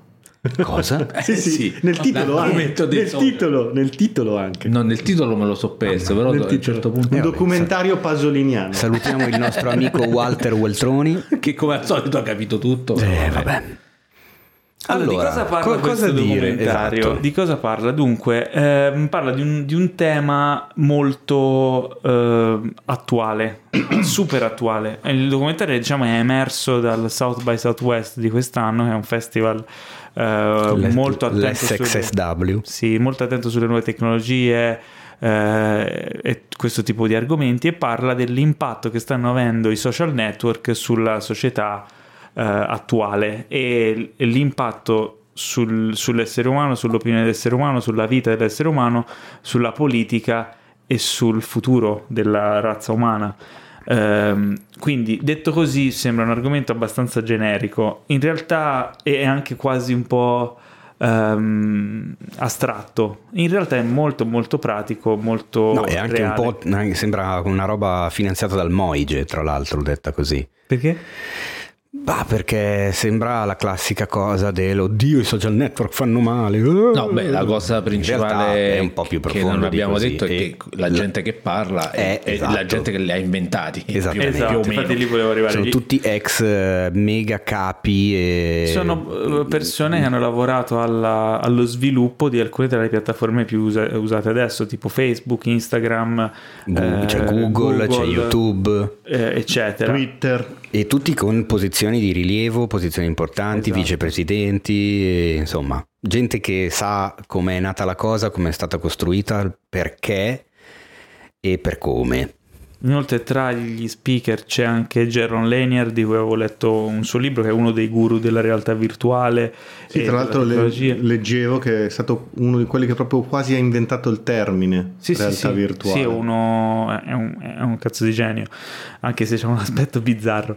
Ehm, ma al di là di questo, eh, ci sono due lati della medaglia, secondo me, questo documentario. Intanto è molto, molto inquietante, cioè triggera proprio alcune sensazioni di angoscia, ansia nello spettatore, perché ci pone davanti a dei fatti reali eh, che riguardano come tutte queste piattaforme siano gestite e organizzate dalle società che, le, che le hanno create per farci spendere il nostro tempo, farci Ma va. stare lì eh, con... eh, cioè il loro principale intento è quello e quindi i loro al- algoritmi Beh, pensavo, eh, mh, pensavo Aspetta, un'altra cosa. fammi invece. capire. Ma tu l'hai visto il film?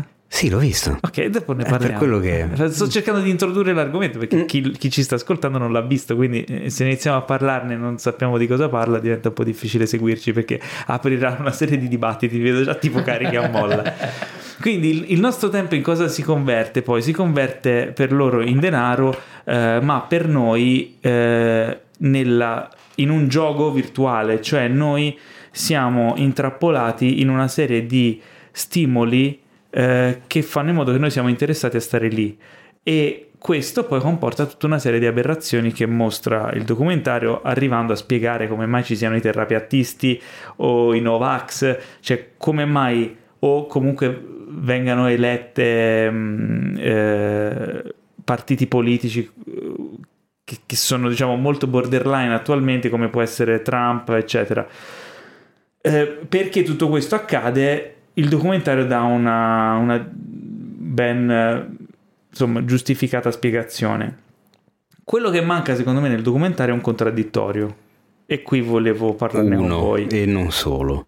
Cioè Un contraddittorio in che senso? il documentario ti fa vedere un lato della medaglia, giust- ehm, supportato dalle persone che ne parlano, dai fatti e, e- e va bene, cioè è credibile.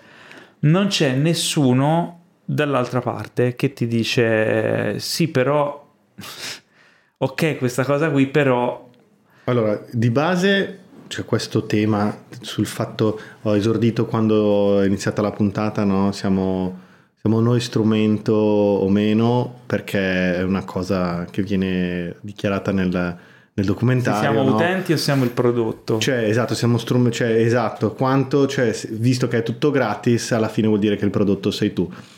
Di base questo è un- se ne parla da tantissimo tempo, cioè veramente da tanto. Se vi piacciono questi argomenti, c'è Emanuele Severino, che è stato un filosofo che è morto all'inizio di quest'anno, uno dei più importanti filosofi che abbiamo avuto negli ultimi 50 anni, 100 anni nostro, italiano, parla, da- vabbè, parla della tecnocrazia, no? Lui faceva un esempio che anche avevo letto e mi aveva inquietato ancora prima che ci fosse internet, ci fossero i cellulari. Lui dice, c'è il famoso telefono che avevamo tutti a casa noi, qua dentro tutti l'abbiamo usato, quello con eh, la rotella, no? Sì. Io sono a casa eh, con un amico, sto chiacchierando ehm, sul divano, squilla il telefono, la prima cosa che faccio, mi alzo e vado a rispondere al, te- al telefono. Quel momento lì io rispondo a uno stimolo e divento io strumento della tecnologia, nel senso che quel telefono lì è come se io sto parlando con te e si mette in mezzo fra me e te senza chiedere il permesso non è neanche la persona che è dall'altra parte del telefono, perché l'altra persona che è dall'altra parte del telefono non sa se sei da solo o meno.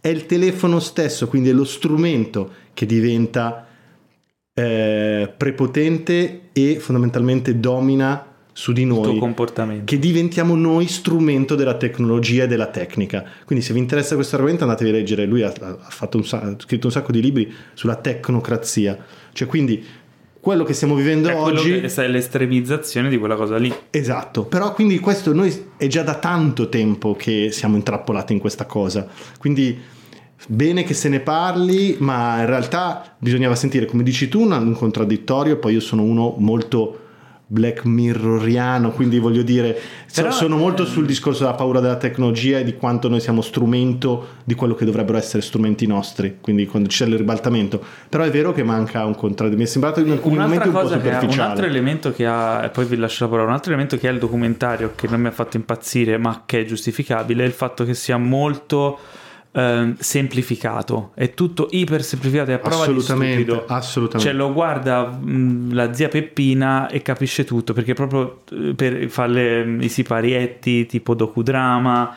f- e eh, un, un po' mi dava fastidio però capisco il motivo e lo posso anche tollerare. C'è un, un passaggio del tornando a quello che dicevi tu Pietro, c'è un passaggio del film in cui fa una curva ehm, che indica lo sviluppo della tecnologia negli anni e come a un certo punto questa, questa tecnologia supera eh, le nostre facoltà mentali, praticamente il nostro controllo sulla tecnologia e lì diventiamo succubi.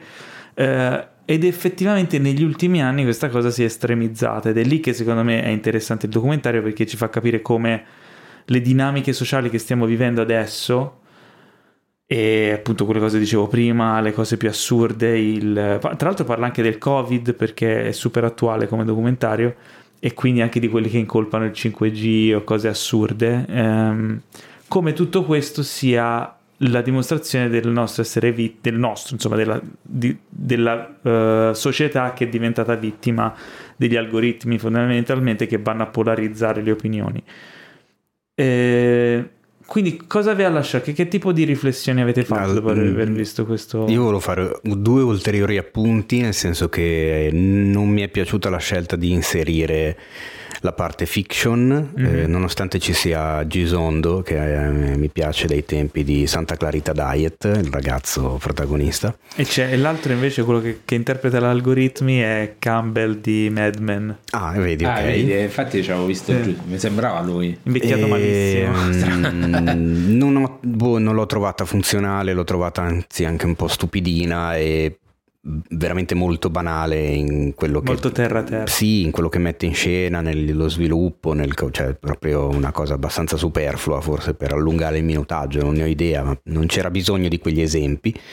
E poi eh, secondo me in documentari del genere nonostante sia molto interessante quello che dicono ma eh, a me più che spaventare quello che ho sentito che ho sentito praticamente solo cose scontate e ovvie per quanto mi riguarda, cioè io già sapevo che funzionava tutto così, non avevo bisogno che ve lo raccontassero loro, pensavo mi avrebbero svelato chissà quali segreti, invece sentirmi dire che le piattaforme e i social network vogliono che io dedichi più tempo possibile a loro e allo scrolling perché così vengo bersagliato da più quello, pubblicità e vengo profilato meglio, mi sembra una banalità disarmante.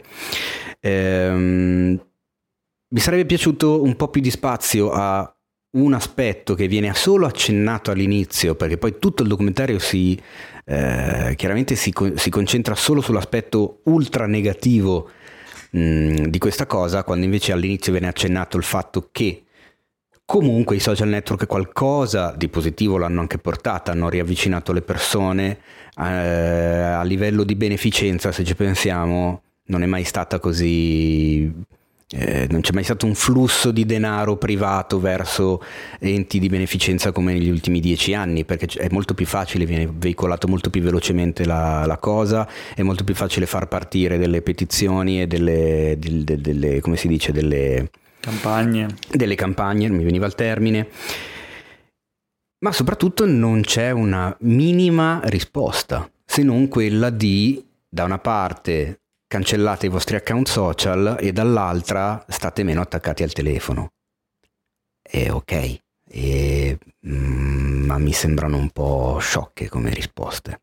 Cioè, uno di quelli che parla, tra l'altro è uno di quelli che ha, ha più voce, è eh, quello che è, mm, era capo della commissione della, della, del gruppo per, per l'etica mm-hmm. di Google a un certo punto appunto fa un accenno al... Um... Oh oddio, mi, sono, mi stavo perdendo. Ehm, niente, non me lo ricordo più. mi sono proprio perso via perché mi, mi, è venuto un altro pensiero in mezzo e mi ha portato via quello principale. Cioè, di, quando dice delle prospettive future? Sì, esatto, bravissimo. Eh, dice ovviamente che gli algoritmi ci profileranno sempre meglio, andranno certo. sempre meglio a capire che cosa ci piace e quindi questa interazione, questa macchina invisibile che neanche loro una volta costruita sanno bene male come funziona effettivamente l'algoritmo che becca quello che ti piace e ti piace meno e quindi continua a proporti quello che ti piace per infilarti sempre di più nel tuo micromondo, nella tua, nella tua bolla, nel tuo bias di conferma che diventa sempre più grosso e sempre più radicato. Sarà, lavoreranno sempre meglio questi algoritmi quindi la questione dell'attaccamento e della dipendenza da social sarà sempre più sentita e sempre più pesante. Bene, ok. E? Eh, dici qual è la soluzione? Eh sì, mi manca è un lì, pezzo. Parliamo di questo pezzo anche. Non, cioè... non, vengono proposte delle soluzioni vere e proprie. Ma il problema sta a monte, cioè che vengono chieste le soluzioni alle gente, alla persone che quel problema l'hanno creato. Eh, ma sono loro stesse che adesso si stanno creando il problema. Dice il documentario. Sì, lui, lui Quindi dice... tu ti aspetti anche che ci sia un, eh, ma non, eh, un io, io non, del discorso, io per esempio una chiusura. Non me, io non me discorso. lo aspetto perché le, sono le persone che no, loro in realtà dicono eh, questa cosa può essere riformata perché non è proprio cattiva, cioè No, no, una cosa, no, una, una loro cosa chia- la dici. chiaramente ti dicono Li, li senti anche dire noi non ci aspettavamo che sarebbe andata così, cioè l'inventore dei like su Facebook, che fa ridere, Beh, come se- pensa. se- colui che ha inventato il tasto like su Facebook, che dice non ci aspettavamo che poi le nuove generazioni eh, sarebbero diventate drogate di commenti positivi e di reazioni positive, tanto da stare male quando scrivono qualcosa che non ne riceve abbastanza. Io, Vedi, io ne hai preso coscienza, quindi... Cioè io è quello che dico. Beh, alla fine Quindi danno un niente. consiglio, cioè il consiglio che danno è di disabilitare le notifiche. Perché le notifiche sono lo strumento che hanno gli algoritmi per attirare la tua attenzione costantemente. Quindi Certo. quando tu disabiliti le notifiche, torni un po' in controllo, nel senso che sei tu a decidere quando prendere in mano il cellulare e cercare qualcosa.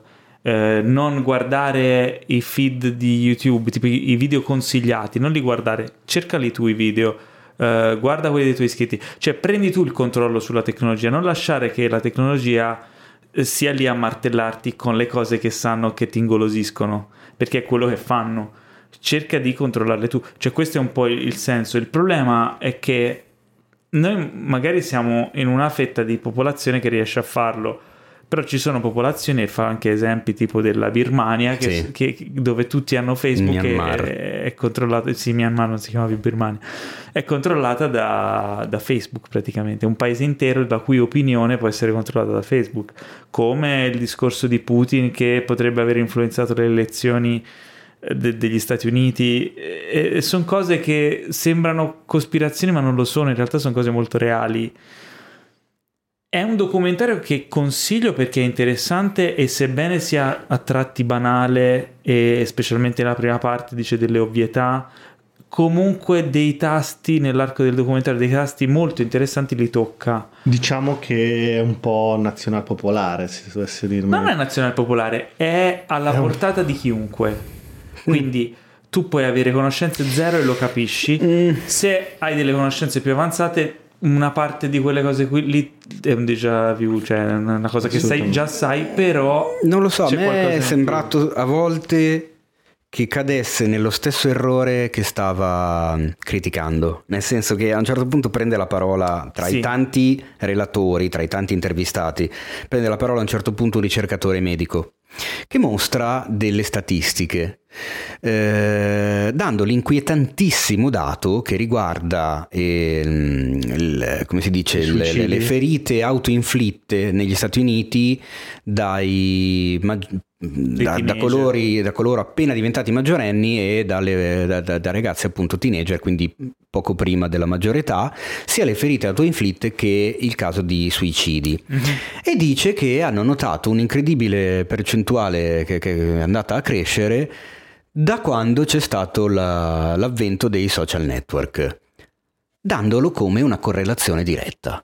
A me sta cosa sinceramente è un po' come le, le cagate che leggi su Facebook che, che ti dicono guarda che cosa è successo, eh, cioè te la dà come realtà, quando in realtà non... Dove sta scritto che questo dato è in correlazione diretta? Qua si torna al famoso eh, cambiamento climatico eh, con la presenza dei pirati nel mondo, che sta alla base, Sì, tra sì, l'altro, no, del, del in- credo inoltre- rastafariano di cui abbiamo già parlato. Inoltre sono dati relativi agli Stati Uniti. Pastafariano, scusate. Sono dati relativi solo agli Stati Uniti. Esatto. Cioè, controllato comunque, tipo in Italia non è così. Cioè, E quindi già cade questo- questa, questo- Sì, eh. questa tesi. Eppure nello stesso documentario che ti dice fai attenzione ai social perché sono il veicolo, perché le notizie false su Twitter viaggiano sei volte più veloce delle notizie vere. Che anche sta cosa, in che senso viaggiano sei volte più veloci delle notizie vere? Cioè, anche Hanno sta sei cosa dei volte- dati hanno sei volte più suicidi. portata perché sono più in, in, in- vabbè, e questo, e più. è vero. Il Lo problema è anche torniamo noi. al discorso che non c'è È il che, contraddittorio, boh, nel senso che è un documentario che fondamentalmente poi alla fine eh, va a- a- ad accusare questo sistema di, di fare propaganda. Però il documentario è esso stesso propaganda. È quello che sto dicendo. Perché non Cioè, spesso cade negli errori che sta criticando. Ma sono curioso di sapere l'opinione di, di Enrico. Oh, perché sì, sì. Ah, sì. no, eh, ehm, allora, secondo me il documentario è diviso in due parti. La prima parte è, secondo me è abbastanza valida, cioè quello dove parla della correlazione tra i social e soprattutto la parte che riguarda i, i ragazzi, i preadolescenti che si autoinfliggono le ferite oppure addirittura si suicidano. Quella parte là secondo me è vera, eh, ma neanche farlo apposta. Io quest'estate ho parlato con una vecchia amica che ho giù mh, eh, al paese che praticamente sta cercando di andare in giro nelle scuole, lei è una psicologa infantile e sta cercando di andare nelle scuole elementari e cercare di sensibilizzare sia i professori ma soprattutto i bambini a come usare i dispositivi, quindi cellulari, tablet e quindi anche i social. Perché lei mi diceva che effettivamente stiamo crescendo una generazione di boh, disadattati, probabilmente, perché questi qui ovviamente gli metti, in mano, gli metti in mano un oggetto che, e non gli spieghi come funziona sostanzialmente è come se metti in mano a, a un bambino un coltello eh, che lo sai che prima o poi se non gli dici come funziona si fa del male Però attenzione, il, il problema non sta nello strumento. no e chiaramente lei infatti quello Cioè, che, la- le- lei quello che mi vuole ricordo fare dove, ma nel senso, eh, no, non mi ricordo Sta- dove il cazzo. Full Metal parte- Jacket lo dicono, cioè sì però il un coltello fucile da solo non uccide nessuno. Sì, però il fucile è un oggetto fisico che sta là, se non lo tocchi sta là. Il, eh, il social network invece è progettato per catturare la tua attenzione e quindi e- e attraverso la tua attenzione riesce a estrapolare i tuoi, da- i tuoi dati sul comportamento e profilarti, elaborarli e vendere questi dati eh, come un, un prodotto predittivo. Loro un po' accennano a questa cosa qua, però lo fanno in modo insomma abbastanza blando. C'è nel documentario, a me quello che mi dispiace è che nel documentario hanno fatto parlare eh, soprattutto il tizio, quello del... sembrava un TED, un TED Talk di questo tizio qua. In realtà tutta la gente che ci stava intorno era tutta gente che ha scritto libri eh, molto dettagliati sull'argomento. Uno de- una di questi era quella, co- quella si chiama Shoshana Zuboff, che è quella che aveva quei capelli vaporosissimi Sì, anni uh, 80, sì, assolutamente. che ha scritto questo libro qua e, e sopra- e dà un- si, chiama, il- si chiama Il capitalismo della sorveglianza Ah, e che è esattamente quello di cui parla. che è esattamente quello di cui parla Nel e nel film non lei. si fa mai accenno al problema vero di questi social che è il capitalismo, perché se si chiama il capitalismo della sorveglianza probabilmente è il problema per risolvere il problema bisognerebbe un attimo rivedere il capitalismo e eh, soprattutto da secondo me fa a un certo punto una metafora molto interessante sul, sul fatto che dicevi prima che noi siamo il prodotto non siamo gli utenti in realtà noi non siamo nemmeno il prodotto perché noi siamo come se fossimo, de- come se fossimo delle miniere eh, da cui eh, vengono estratti i- i- le nostre abitudini. Eh, la materia grezza da cui viene estra- che, che viene estratta da noi sono le nostre abitudini, ma loro poi non rivendono i nostri dati così come sono a aziende terze. Loro elaborano questi dati e vendono alle aziende prodotti predittivi. Cioè, secondo me, eh, questo utente, se tu gli fai vedere questa pubblicità in questo momento, lui ci clicca sopra. E questo è il prodotto. E, e i clienti sono chiaramente le aziende terze. E fa questa bellissima metafora che dice, che lei chiama tutto questo sistema di social il grande altro. E dice il grande altro fa, fra, lo paragona ai bracconieri, fa bracconaggio del nostro comportamento per ricavarne il surplus. Il surplus sarebbe il, il valore, scartando tutto il significato che custodiamo nel cuore, nel corpo e nel cervello. Cioè no- non, non gli interessa perché facciamo qualcosa, interessa che facciamo quella il cosa. fatto che lo facciamo, esatto. Esatto. Eh, proprio come gli elefanti vengono massacrati per ottenere l'avorio. Eh, dimenticatevi il cliché secondo il quale se qualcosa è gratis il prodotto sei tu, noi non siamo nemmeno il prodotto, siamo le carcasse abbandonate degli elefanti. Il prodotto vero è l'avorio, cioè il nostro comportamento. Questa cosa È di... interessante questo perché va a un altro layer. di- È un altro livello, ma infa- infatti una cosa che per esempio non viene toccata nel documentario, che sarà di- secondo me di importanza vitale nel futuro è proprio il 5G, ma non nel senso dei complottisti che ci Che stanno le buttano onde, giù le antenne, che- che sono le esatto, onde che, ci le onde attivano che il- ti- il chip nel sangue dato Esatto. dal vaccino. Eh, sì, queste- il 5G sarà un bordello non in quanto 5G, ma in quanto ci ritroveremo internet pure dentro i calzini delle scarpe. Ogni cosa verrà connessa a internet perché adesso tutti i dati che, che, eh, estraggono dal nostro comportamento vengono tutti dal nostro cellulare, cioè da come noi ci comportiamo nel mondo virtuale. Il prossimo step sarà renderizzare, cioè trasformare in dati il nostro comportamento nel mondo reale. Quindi c'hai internet dentro al frigorifero, so quello che ti mangi, so le tue abitudini alimentari. C'hai internet nei vestiti, so, boh, non lo so che, che- che- tipo di dati, per- però ci stanno già dei, dei prototipi di, mi sembra di fare diesel, i vestiti connessi, cioè co- connessi col Bluetooth al telefono che si scaricano probabilmente i dati biometrici, i smartwatch per esempio. Io, per- cioè, io ho dovuto litigare con mia madre quest'estate perché lei si voleva comprare per forza questo smartwatch che ti prende le pulsazioni, quanto respiri, tutte queste cose qua, che queste in realtà so, eh, sì, ti danno questo servizio che non so che cosa serve. In Vabbè, realtà può- serve a può loro essere per prenderti... Può essere utile per, per alcune cose, insomma, anche di, di salute, però secondo me il discorso lì, div- lì si va davanti a un bivio, no? Perché se tu mi dici, ok, loro sanno cosa c'ho nel frigo, cosa mi piace, cosa faccio, e uno, la prima cosa che mi viene da pensare è, vabbè, ma a me che me ne frega, se mi aiutano a, a- mi semplificano la vita, mi fanno trovare le cose che voglio a portata Eh, di mano, esatto. cioè, io non ho un problema, in realtà il problema è un altro poi. che il tuo comportamento viene manipolato. Esatto. Cioè, una volta che io Eh, so lì le tue abitudini, gradino, eh. io piano piano ti porto. Ti faccio cambiare. Ti faccio cambiare e ti, e ti porto dove voglio io. Perché? Eh, quella è la cosa subdola. Perché nel- quando si parla di capitalismo e quindi di mercato, il nemico è l'incertezza. Se io, e quindi io, no- cioè, c'hai una Non è il probabilità. nemico, è il la- target l'incertezza, cioè devi trovare l'incertezza per poterla spostare dalla parte che vuoi tu.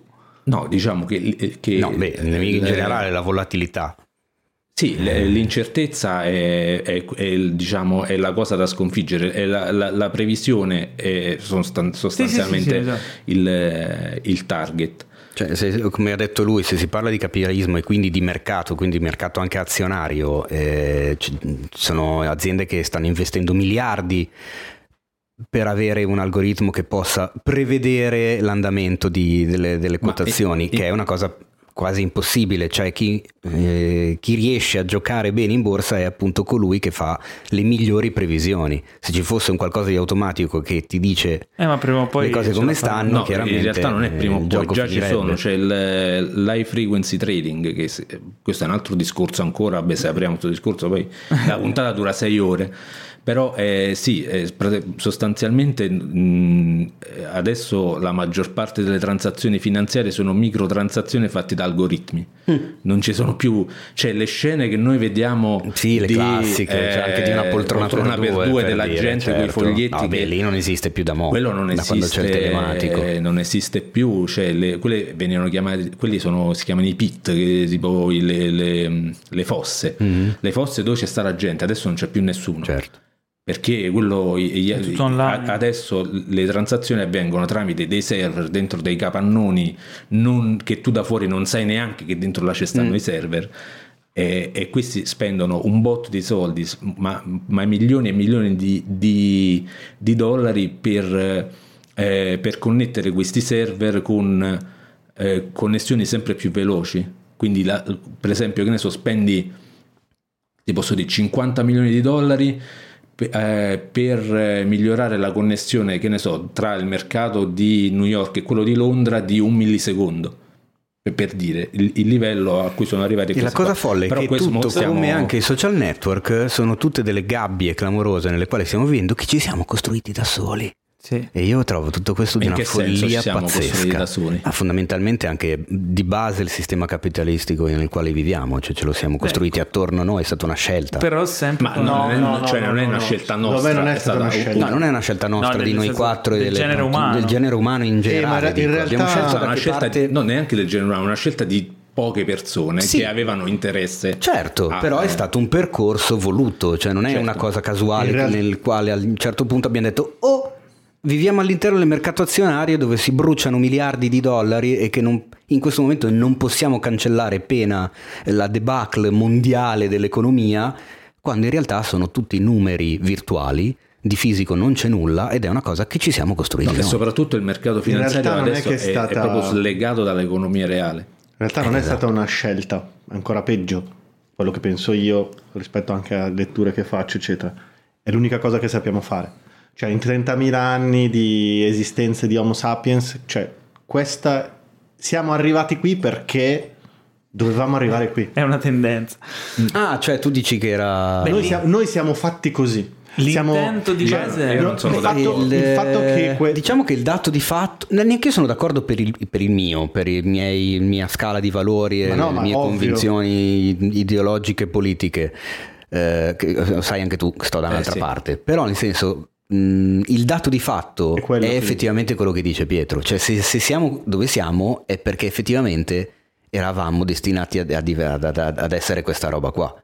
A livello di società anche perché, sì, anche perché ci sono stati un altrimenti sacco saremmo di... altrove. Ci sono stati un sacco di Eh, non è- non proposte sociali e economiche nella nostra storia, ma mh, nella storia della nostra specie.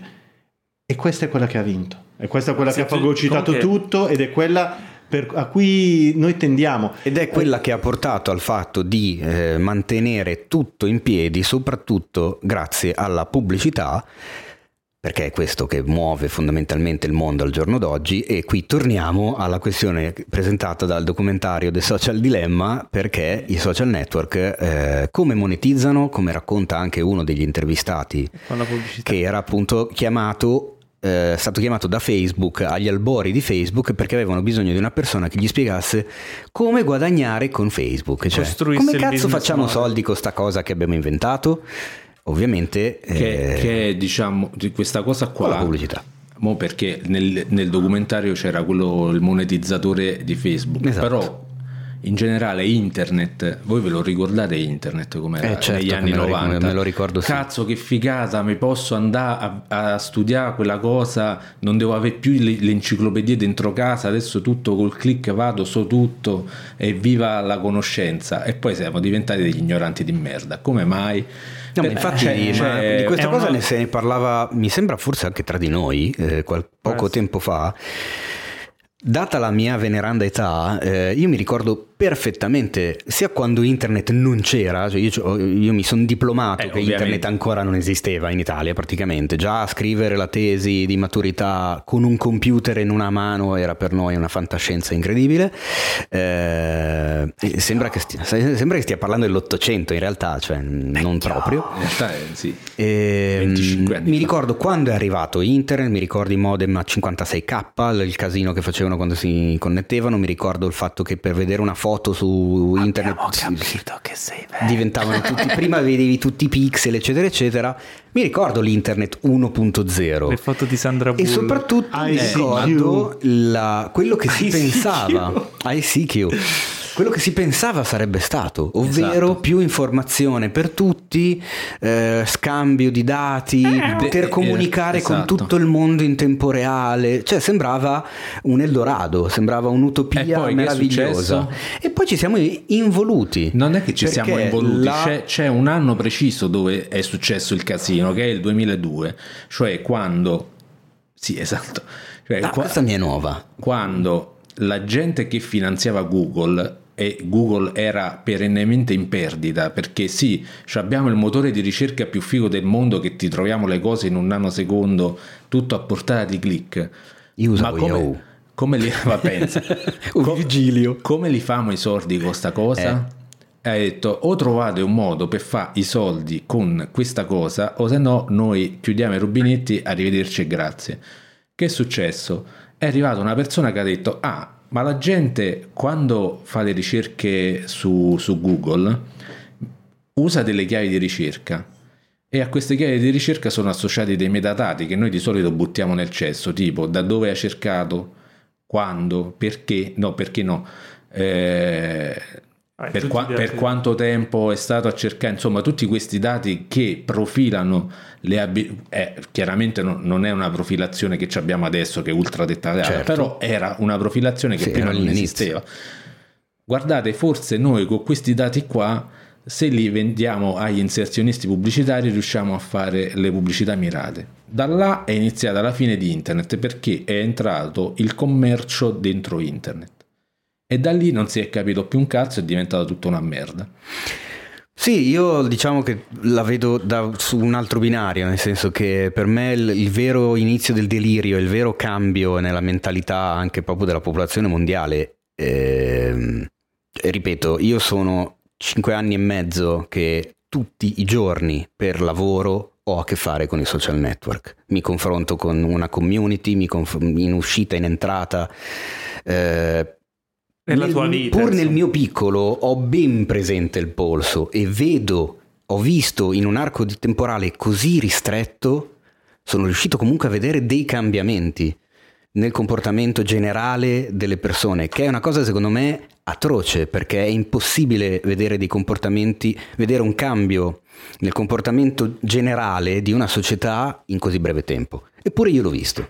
E come me l'hanno visto in tantissimi. Questo, questo, per esempio, viene spiegato, secondo me, abbastanza Ma bene nel documentario. Al di là del commercio, eh, a mio avviso è stata anche il moltiplicarsi clamoroso delle informazioni eh, disponibili e l'accesso a queste informazioni eh, che anche persone che non avevano gli strumenti adatti per poterle filtrare, poterle capire e poter muoversi all'interno di questo oceano di informazioni costante da cui vengono bombardate, che a loro volta hanno cominciato a generare informazioni loro stesse. Questo secondo me ha, ha, iniziato a creare il vero delirio e siamo arrivati a gente che appunto crede che nel seminterrato di una pizzeria ci siano dei bambini sequestrati quando questa pizzeria seminterrato manco ce l'ha e quindi si presenta lì con il fucile per uccidere il proprietario. Ma quello lì dietro c'è sempre però qualcuno che ha inventato queste teorie per eh, per esempio far, far eh, guadagnare i soldi ai propri video su YouTube o al proprio sito. Sì, ma guarda, il complotto Eh, del QAnon è nato per una cagata totale. eh. Quindi proprio qua siamo alla, eh, come poi vengono al delirio totale. Comunque, esatto. riassumendo tutto, visto che questo, il nostro social dilemma si è anche dilungato come mi aspettavo,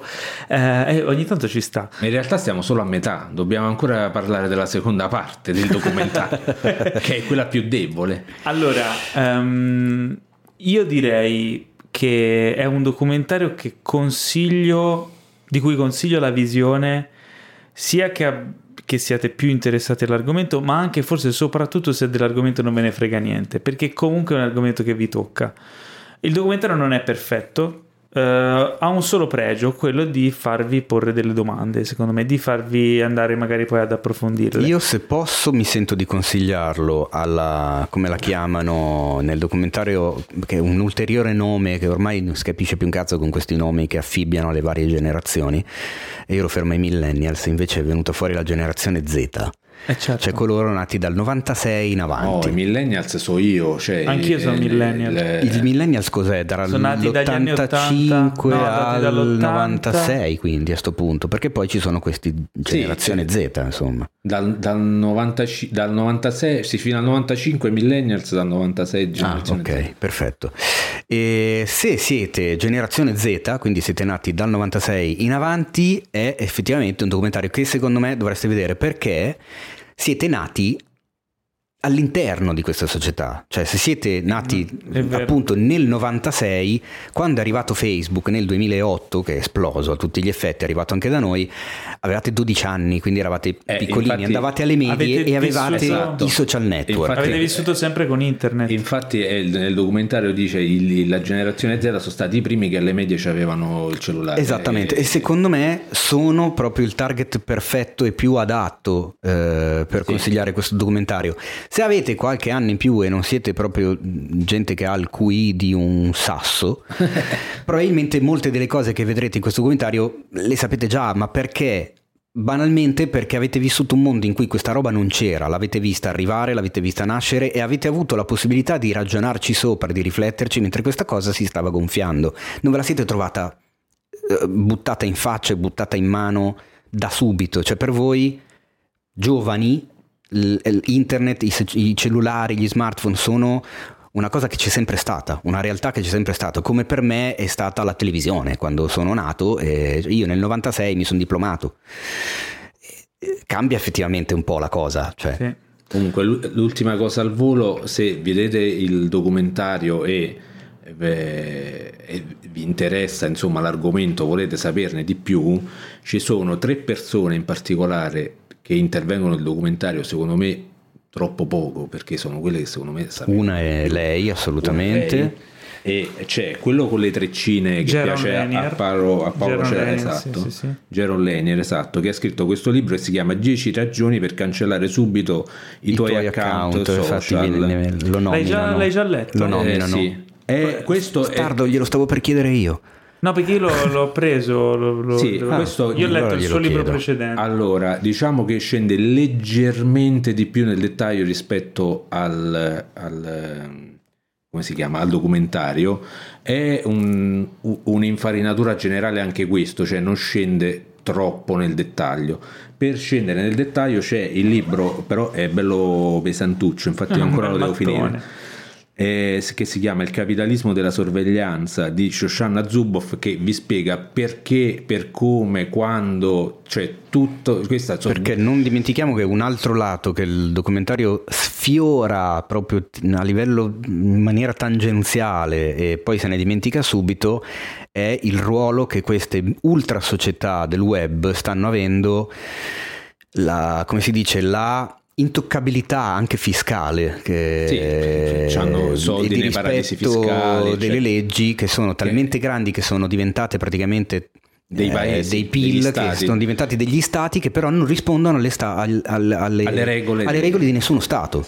E questa cosa è una delle, delle cose Eh, inquietanti scusa, è uno dei, dei motivi di interesse secondo me del, Eh, del eh, aspetta, Ma l'ultimo, l'ultimo il terzo eh, libro eh, è c'era la, la tizia con i capelli blu quella Sì, un po', ok. esatto quella un po' strana con quei capelli blu che in realtà occhi è, azzurrissimi. è una matematica con i con, no, no, coi controlli non è una cosa sessista è una matematica della Madonna Coi che si chiama. Katie O'Neill che ha scritto questo libro e si chiama Armi di distruzione matematica che com- dal titolo potrebbe sembrare oddio la matematica io non ci capisco un cazzo. In realtà non, è- non parla di matematica parla di come viene applicata la matematica negli algoritmi e nella banalmente nella nostra società.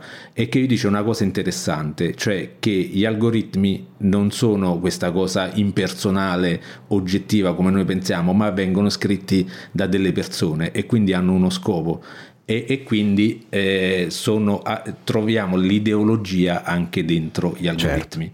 libro che tra l'altro in il titolo originale è Weapons of Math Destruction Esatto. che Ah, gioca con il ok. Mass Esatto. Destruction di, di, di, di, Certo. di Bushana Memoria Bene, quindi eh, passiamo oltre, se no questa, questa pseudo recensione dura più del film stesso. No, in realtà era una scusa per parlare dei Sì, cazzi no, nostri. assolutamente. Infatti, per, pseudo per- recensione. per aprirci a temi un po' più grossi Un, eh, quindi un film consigliato nonostante riserve, ma che vi aprirà insomma a tutta una nuova eh, materia.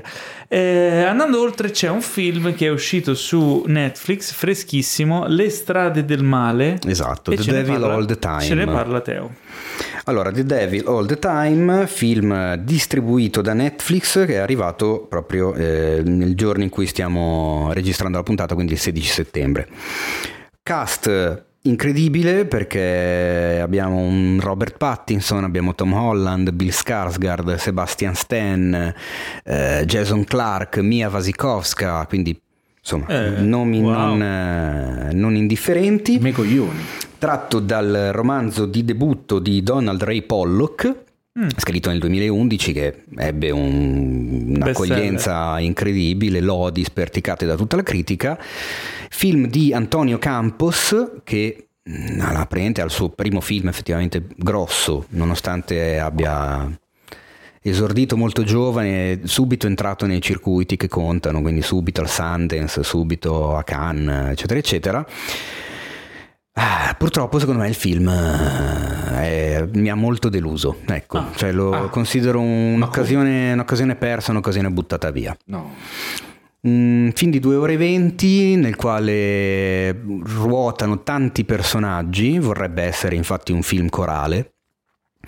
Eh, in poche parole, la storia si dipana in, in due periodi storici, il 57 e il 65, ambientato nella profonda provincia ignorante degli Stati Uniti, quindi negli anni 50-60, siamo in due paesugoli proprio ne, giusto per caso, per coincidenza, segnati sulle mappe di poche centinaia di anime nei quali ruotano tutti questi personaggi che sono tutti immorali, tutti disperati, tutti perduti. C'è il predicatore falso, c'è il poliziotto corrotto, c'è il padre cattolico fervente. Mm, mm, non voglio spoilerare troppo descrivendo i personaggi perché praticamente diventerebbero spoiler, ma fondamentalmente è una storia disperata che, che, coll- che cerca di collegare tutti questi personaggi alle loro varie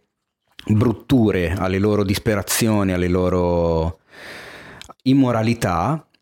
Il problema è che questi personaggi rimangono sempre piatti e tutti i temi che vengono presentati dal film che possono essere i valori che ti passa un genitore inadatto che poi ti, che poi ti abbandona, eh, la fede incrollabile che poi si trasforma in fanatismo o si trasforma in nascondiglio per le malefatte, eh, i conflitti come la seconda guerra mondiale, il Vietnam e le cicatrici che possono lasciare nei veterani. Ci sono tutti questi macro temi che vengono buttati lì, fede, sesso, sangue, eccetera ma non vengono mai presi in considerazione, cioè rimangono sempre sullo sfondo. Il film è di una superficialità, a, volte, a un certo punto diventa quasi fastidiosa, perché sei sempre lì in attesa che ti, che ti, racconti qualcosa, sei sempre alla ricerca di trovare un senso generale alla cosa. In realtà non c'è, cioè ti vuole semplicemente raccontare la storia di questi personaggi, che però sono degli stereotipini che si muovono su questa sceneggiatura, tra l'altro che presenta una voce fuori campo costante, eh, noiosa e presentissima che è, guarda un po', la voce dello scrittore del romanzo, che è anche una cosa... Ah, è proprio lui che lo fa? Sì, è lui che narra il film che ha... È capace di recitare? Sì, però il problema è che è di un ridondante incredibile, anche perché spesso è ti... Didascalica. Ma olt... va anche oltre il didascalico, perché appunto, oltre a dirti quello che stai vedendo ti ripete le cose che ti ha già detto anche prima. E anche il montaggio ogni tanto ti ripresenta delle scene che hai già visto come se tu non, non fossi stato attento no? come se non fosse stato eh, chiaro già la prima volta. E ho trovato poi ehm, le scene di violenza sparatorie omicidi sangue impiccagioni insistite eh, compiaciute cioè quasi pornografiche e non lo so, l'ho trovato veramente senza un vero perché. Cioè, non, non sto criticando la violenza in genere, nel senso, i film di Scorsese sono infarciti, ma ha un senso. Cioè, ha uno sguardo Scorsese su quel tipo di violenza, eh, la, la, giudica, non è che te la mostra e basta. Qua invece in realtà nei confronti di questi personaggi così gretti, così colpevoli, diventa indulgente. Anzi, alcuni hanno anche questo, questo allure di fascino mm. criminale, quando in realtà non, non c'è un cazzo da, da, mettere sotto una luce dorata. E quindi non lo so, mi ha lasciato un po' interdetto perché era l'occasione per scrivere, per, per, ma poi magari il romanzo è meraviglioso, visto che è stato lodato. Era l'occasione per portare in scena un racconto noir, un racconto gotico, alla, che non lo so, può essere come quelli di Cormac McCarthy, che sono la base anche di tanti film. Un racconto come quello di, di alcuni film dei fratelli Cohen, ad esempio. In realtà questa cosa non viene fuori perché è tutto molto distante, molto mm, così distaccato, sì, diciamo, superficiale. Non è, non è, superficiale. Non è, non è un paese per vecchi. Ma no, assolutamente no, eh, ma neanche per idea. Eh, non lo so, guardatelo perché chiaramente io come sempre, e sottolineo per l'ennesima volta perché anche oggi è venuto fuori la questione, quando parlo di un film, quando recensisco un film o una serie e così fanno anche i miei redattori, non sono mai né consigli né intimazioni di non vedere qualcosa, sono punti di vista. Quindi nessuno dice sto parlando bene perché dovete vederlo per forza perché vi piacerà o ne ho parlato male, quindi non guardatelo. Voi guardatelo, vi fate la vostra idea, la vostra opinione e poi potete essere d'accordo o meno con quello che ho detto o con quello che ha detto qualcun altro. Cioè, non è obbligatorio Quindi tra, tra non le, vederlo se a me non è piaciuto. tra le anzi. strade del male e Pacific Rim 2, uno quale dovrebbe scegliere per te? Le strade del male Vedi che sei- vedi che sei un contraddittorio. il- del bello c'è comunque. eh, Perché è alcuni tratti- contraddittorio? Uno può scegliere. Alcuni tratti di fotografia, alcuni momenti, passaggi di fotografia sono, sono piacevoli, anche lì però manca questa... C'è sempre questa sorta di, non lo so, di sensazione di vedere un film che vuole a tutti i costi essere una cosa epica, una cosa figa, una cosa- ma non ce la fa.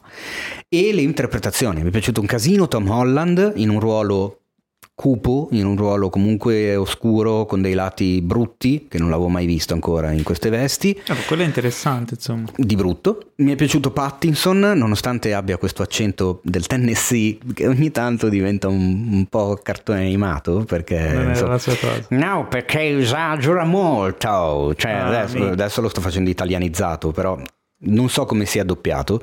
Tipo però in Alberto originale Tipo cioè, lui- Alberto Sordi in lui è di Londra e ha questo modo di parlare Delusion Cioè, e fa il predicatore con questi sermoni. È un po' troppo quello, carichino. però è in gamba, ha una presenza scenica secondo me quel ragazzo eccezionale. Bravo anche Sebastian Stan. Nonostante tutto. Nonostante a me non abbia mai detto molto come attore, invece bel ruolo fa il poliziotto e effettivamente fa un po' ridere vedere mm, se tu pensi al passato, vedi un film con Spider-Man, il soldato d'inverno, il prossimo Batman e Alice nel Paese delle Meraviglie.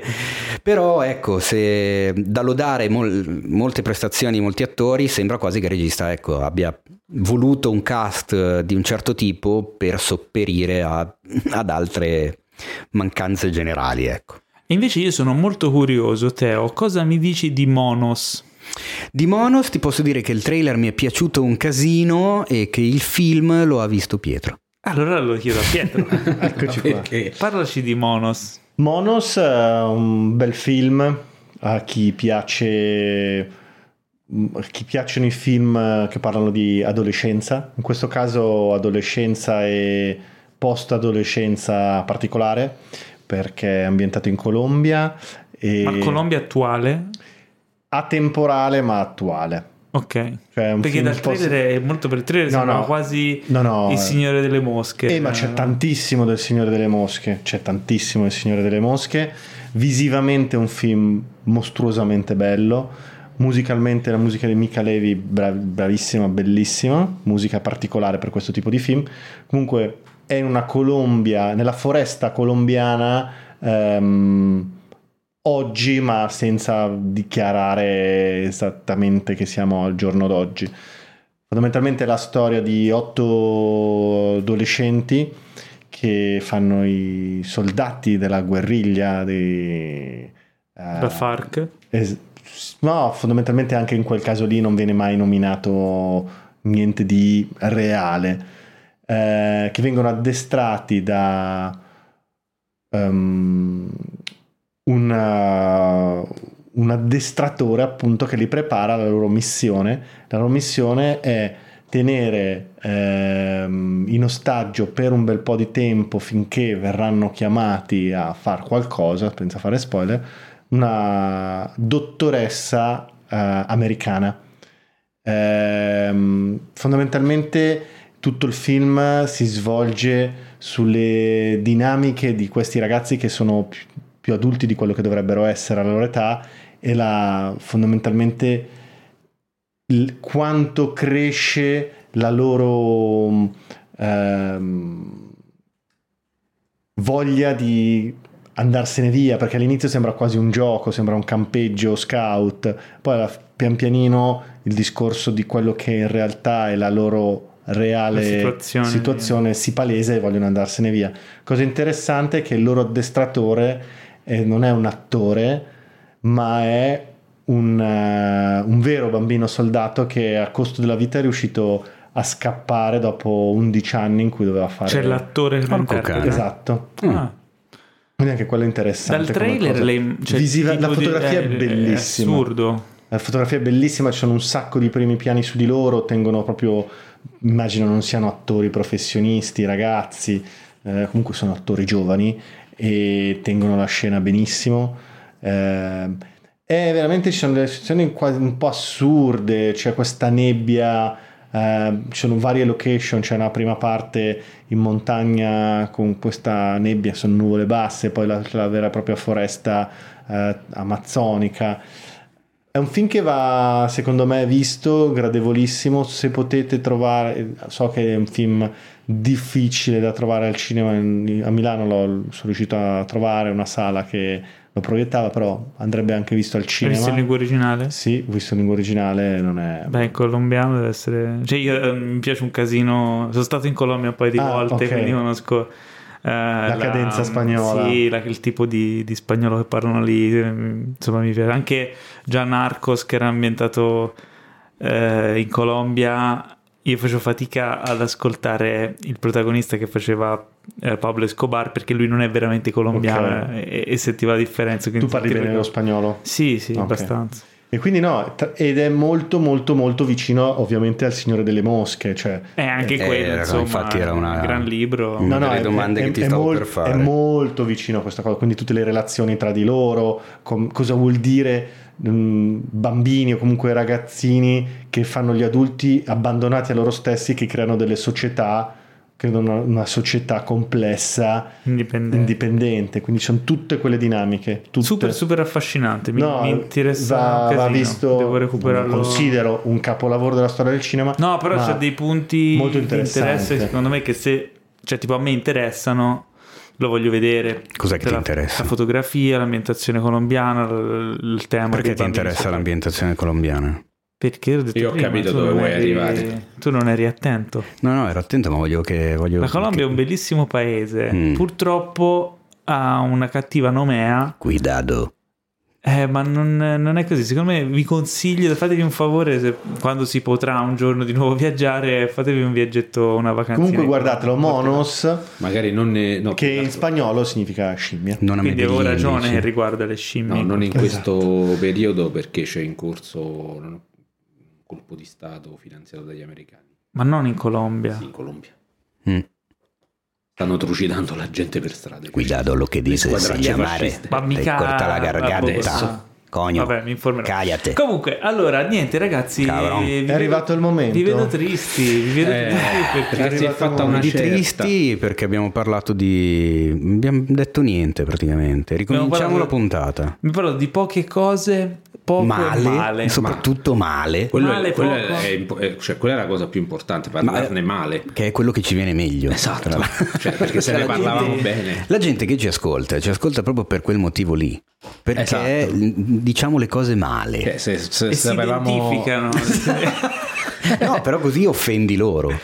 no, no, no, no, no. Gli stavo facendo un complimento. No, loro, secondo me, loro ci ascoltano perché noi facciamo bene all'autostima degli ascoltatori. Esatto. Dicono, tu pensa sti deficienti Esatto. tengono un podcast Che parlano di e tutto parlano senza di sapere tutto un male. cazzo. Cioè, proprio guarda te. Allora io chissà dove posso arrivare. Esatto. Vedi, noi vi facciamo Anche del perché bene. parliamoci Però chiaro, tu- se ne sapevamo parlare bene stavamo all'università, non Già, stavamo esatto, certo eh. a casa di Paolo Cellammare. Guarda che questa, questa è l'università della vita. Mamma mia, L'università della strada, strada. Lavora presso me stesso. Quindi Paolo Cellammare è a tempo pieno. Progiolatevi nella vostra tristezza perché questa puntata, la puntata più brutta della settimana, finisce qui. Oh, Puntata no. Peggio parlata, peggio sviluppata e, e peggio approfondita della Eh, settimana. no, peggio approfondita per colpa tua perché io potevo parlare altre due ore E dei infatti, social dilemma. io lo quindi- avrei ascoltato volentieri. Esatto, ma nonostante tutte queste pecche rimane anche la puntata più bella della settimana e quindi siamo contenti che ve la siate goduta e vi eh, rimandiamo alla prossima settimana dove ci sarà la puntata più bella della prossima settimana. Che tra l'altro Non- vi ricordo essere la puntata 80. Eh, tu stai per E quindi- e quindi E quindi tra E quindi 20 io- puntate Mancano le a 20 100. puntate per fare la Esatto, puntata. ma soprattutto io ho tanta voglia di sentirla la prossima puntata. Madonna Teo. Posso Ma mandare la sigla? No, aspetta perché devo ricordarvi di seguire cinefax.it che è un sito pieno di cose belle ed è legato a tanti social da cui dovete Esatto, disiscrivervi. infatti stavo dicendo, voglio vedere come lo dici adesso dopo una puntata simile. Togliete le notifiche tranne che quelle da Di. Cinefax, Si può fare esatto. No, andate Non lo solo so, sul però. sito senza usare i social. Esatto, non, togliete le notifiche, Eh, però no, ogni da- giorno, prima, durante e dopo i pasti, Ma andate no, su una, vo- una volta al giorno, guarda, dedicate. Due Cioè, volte, Secondo dai. me la cosa sana, ma Io giusto perché per tutti i risvolti comunque positivi che hanno questi cosi, un'oretta. Cioè, come fai No, tante altre troppo. cose? Guarda, Tu- che un'ora allora- ti passa via in un attimo se guardi Facebook e Twitter e Ma no, Instagram andare- allora, e i siti su e Cinefax. Telegram e YouTube e poi Eh, c'hai magari ok. TikTok e poi scrivi qualche messaggio, controlli la mail e un'ora ti è volata via. come A parte dire. che e tanto- Tinder. E Tinder e Grinder. Basta, Eh, tre ore alla settimana ascolterete questo podcast. Poi, eh, quando fate la cacca, andate sul sito. Se avete finito di leggere tutte le robe sul sito, e secondo me dovrete fer- aver fatto tanta cacca per finire tutto. Soprattutto vi si saranno addormentate le gambe. Esatto, andate su Instagram. Insomma, ce che n'è. ce n'è che ce n'è. le gambe? Eh, quindi seguite at cinefax.it su Instagram, eh, mandateci le vostre domandone, mandateci soprattutto i vostri problemi amorosi cuore, esatto. cinefili. Eh, seguite Pietro Baroni su Instagram at Pietro Baroni. Seguite Enrico Tribuzio su Instagram at Enrico Tribuzio. Ma o- anche- ma anche, ah, Eh, ma sai, anche- Veltroniano, Ma anche- Ma anche... Sed Eziam a cena d'Artrucido tutto Ecco, attaccato. ecco, se volete fare del- farvi del male, seguite anche me, at Paolo Cellammare. Eh, e in attesa della Se non volete avere puntata- notifiche perché metto le foto solo quando vado in vacanza, seguite il profilo Una, una- un- una volta Trucido ci fa una ricetta vocale. ma sì, ma, sì, ma qualche- certo quando volete. Bello, se uscirà qualche documentario o film a tema culinario. Bello. Io intanto vi lancio la campagna di sensibilizzazione hashtag cancel trucido. che Eh. Ah, lui non è che abbia già tutti questi follower se No, fai anche cancel, cancel trucido. trucido. Eh, ma se- sì, è è, modo, è, modo, è modo per parlarne. E io Sì, invece sì. vorrei lanciare la Fa- campagna... allora, a cena dal trucido fa cagare come Cobra Kai, non lo. Io invece voglio lanciare la campagna boycott cellammare. ok, mi piace, mi piace. Eh, E quindi nel frattempo un saluto da Teo Sofian, Ciao Ne.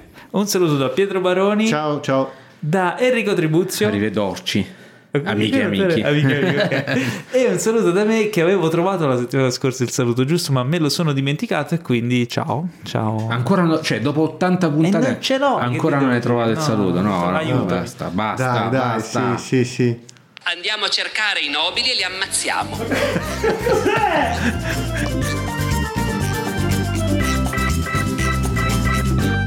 Questo podcast è stato presentato da The Best Blend,